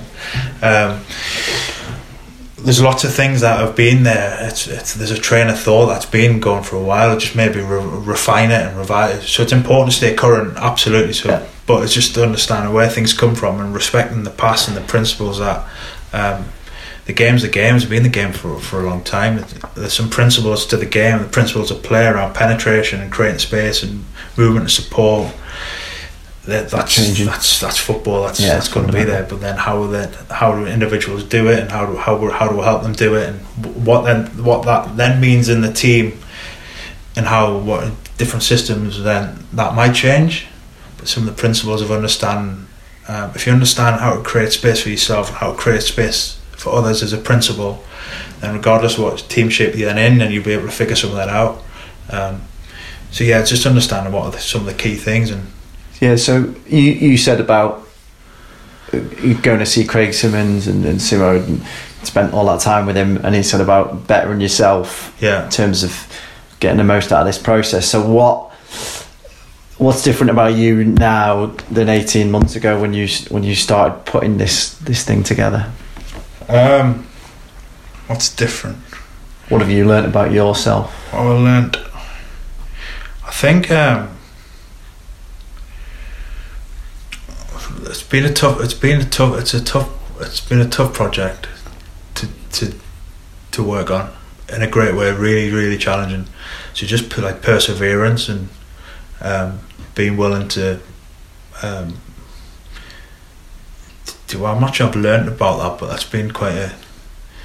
Um, some of the ideas, some probably confidence in idea, run stuff past people and thinking, do you know yeah, I, I'm not saying it's right, but there's a lot of, there's other people on the same train of thought, and, um, and then just some area gaps of knowledge around, especially around child, I say child development, people, adolescent development, around who are the kids, what are the, what are they actually going through, and then what does that mean in football, Mm. um, and then what's really right for them, and um, just just just some of the some of the, and then actually having the time to really consider it and think and check and challenge and having to present to yourselves. So I had to, if I presented to, you- to the grassroots coach development team, I presented to all staff technical division, I Mm. presented to our mentors a couple of times, presented to the pro game staff, some of them at the FA um, is just it. It's I think sometimes you just got to commit to some ideas and some thinking, and, and I'm not saying it's all going to be right or it's going to all going to be new. No. Just and then trying to um, the process of trying to gather. So it's not it's not like it's not my it's not my DNA. It's ours. Really, the FA and the game. It's this is what we think's some things to consider when working in this age group, and, and that process takes time. I think to do it, um, and to check and challenge, and to um, maybe overly overly conservative at time, not conservative, but yeah, I think all that stuff has been what what has helped me learn. Mm. Um, to say like I've learned one or two things, I think ah, that's hard. It's quite hard to answer that, but I think just the, I think one of the challenges for all of us is that the reflection and growth is is vital. And Craig's thing about becoming better. So there's loads of different areas, like loads of different communication, um, planning, uh, pro- like project management, Yeah. all those types of sk- uh, they're the skills you need to do this, I guess, and just get better at all that stuff. And uh, and this isn't. This is just the start. It's not the end, is it? It's you know. No, that's the um, idea, yeah. So is the is the idea that you're going to kind of do a, a similar thing to Pete and a little roadshow yeah, so I've done, I've done six or seven CPD events now, so Yeah. I'll, I'll do some more. Um, like I say, we'll just hopefully get some stuff online in July, some content. Um, but then a bit, a lot of it's feedback of what's valu- what's valuable for people. Yeah. Um, so coaches often have it in- in a slightly different place in this age group compared to the foundation phase. But Yeah. often they've either they've either coached in this age group a while and stayed coaching um, in this age group. Say like yourself, where you it's not you or um, say parents are taking the team through. Yeah. So although they're new to this age group, they've coached. They've coached for a few years now, so um, it's just trying to figure out what the people, what's valuable for people, because that's what the whole thing's about, really. If, how do we, how do we help coaches and how do us as coaches best help the kids that we coach? And I guess when this stuff starts to come out, you know, I know how active you are and how kind of approachable you are. It's okay, it's just a open door policy. Totally, stuff of- that works, that doesn't work. There'll be things in the what I've said today that people will agree with, disagree with. Um, there'll be some things on reflection even now that I'm clear about, not so clear about. Um, some things might need video, like some of the stuff I'm receiving might need videos. So just almost that thing of um, my role, I guess, in this is trying to gather our thoughts and, and like I've said it a couple of times to try to help us as a collective help players. So there'll be loads of ideas out there. There'll be loads of things. There'll be things we've missed. There'll be things that um, it's very much a work in progress. But I do believe in the principles. Mm. I do believe in some of the, the ethos, um, and totally not saying. Uh, well, what I'm saying is, it's certainly a lot of that. It's not from me. It's from loads and loads of people that have been working on this stuff for Yeah. a, a lot, a lot of time. You mentioned we've talked about some people like John Allpress, Paul Holder, um, influencers like Tony Carr, sport people at clubs, um, like so yourself and other people across the FA. It's um, hopefully just a reflection of all that, I guess. Has been it's, that that's it's and like I say, it's it's, it's a continuation of, as much as anything of some of the. Just then there's that much stuff at times. That's almost just a, a, an attempt at getting not back. That's the wrong word, but re, like refocus. Strip back you to what's important. Yeah, what's Mm. really important. Some of the things aren't new, but I would encourage people just to really consider it. So loving the ball, loving the game, get to know the people that you coach. Who are they? What's the context? What do they need from you as the coach? Who who do they need you to be? Um, and then deciding how best to help them. What practices? What do they need to focus on the learning? What practices? Hopefully game based. Mm. Especially if you want to get them once a week, probably a lot of game time. Um, it's still really important. It's been important for for, for a while, and Absolutely. it's still important now. So So what? What you said? July? Have you got any kind hopefully of start of July. Start of July? Go, the content will be in the boot room. and it'll go straight onto the boot room and put as part of uh, yeah so fa.com there'll be- slash there'll be- learning, isn't it? Yeah, and there'll be a little bit. There'll be a little um, a little tab section thing, but um, that'll be communicated on how best to get on there. Great. Um, You're excited, aren't you? Yeah, it's been like it's been a it's quite a it's quite a bit of stuff waiting just for the website and all that. So yeah, it's it's been a good bit of work. Yeah, having had a bit of a sneak preview of some of the content that you put together, I'm I'm really excited about seeing it out there, open Yeah. to the to the mass. been good fun and yeah, Great. I you can't call it work really. Nah. It's fun. Um, anything that we've not we've not discussed or not touched on in your notes? No, no, no. I think we're waffle all day really, don't we? We But- could we could sit all day, but we got to go and see uh, see Pete work his magic. When we know? It's about twenty past five, quarter past five. So Yeah. yeah, Graham, Thanks for having me. hope you enjoyed it. If you're still here with us at this point, I don't know how. Thank you very much. I knew all I had to do was wind you up and let you go. No, thanks, thanks very much for coming in, mate. I really, really enjoyed it, and it was good, going to be good to spend um, spend a few more hours with you tonight, looking at looking at Pete. And, Looking at the master. yeah, thanks, mate. Oh, cheers, man. Thanks. Cheers. Thanks for listening. If you enjoyed the show, please help spread the word or leave us a review on iTunes. I'd love to hear your thoughts on this episode. You can reach me on Twitter at JackWalton1 and don't forget to follow Liverpool FA at Liverpool underscore CFA. See you next time.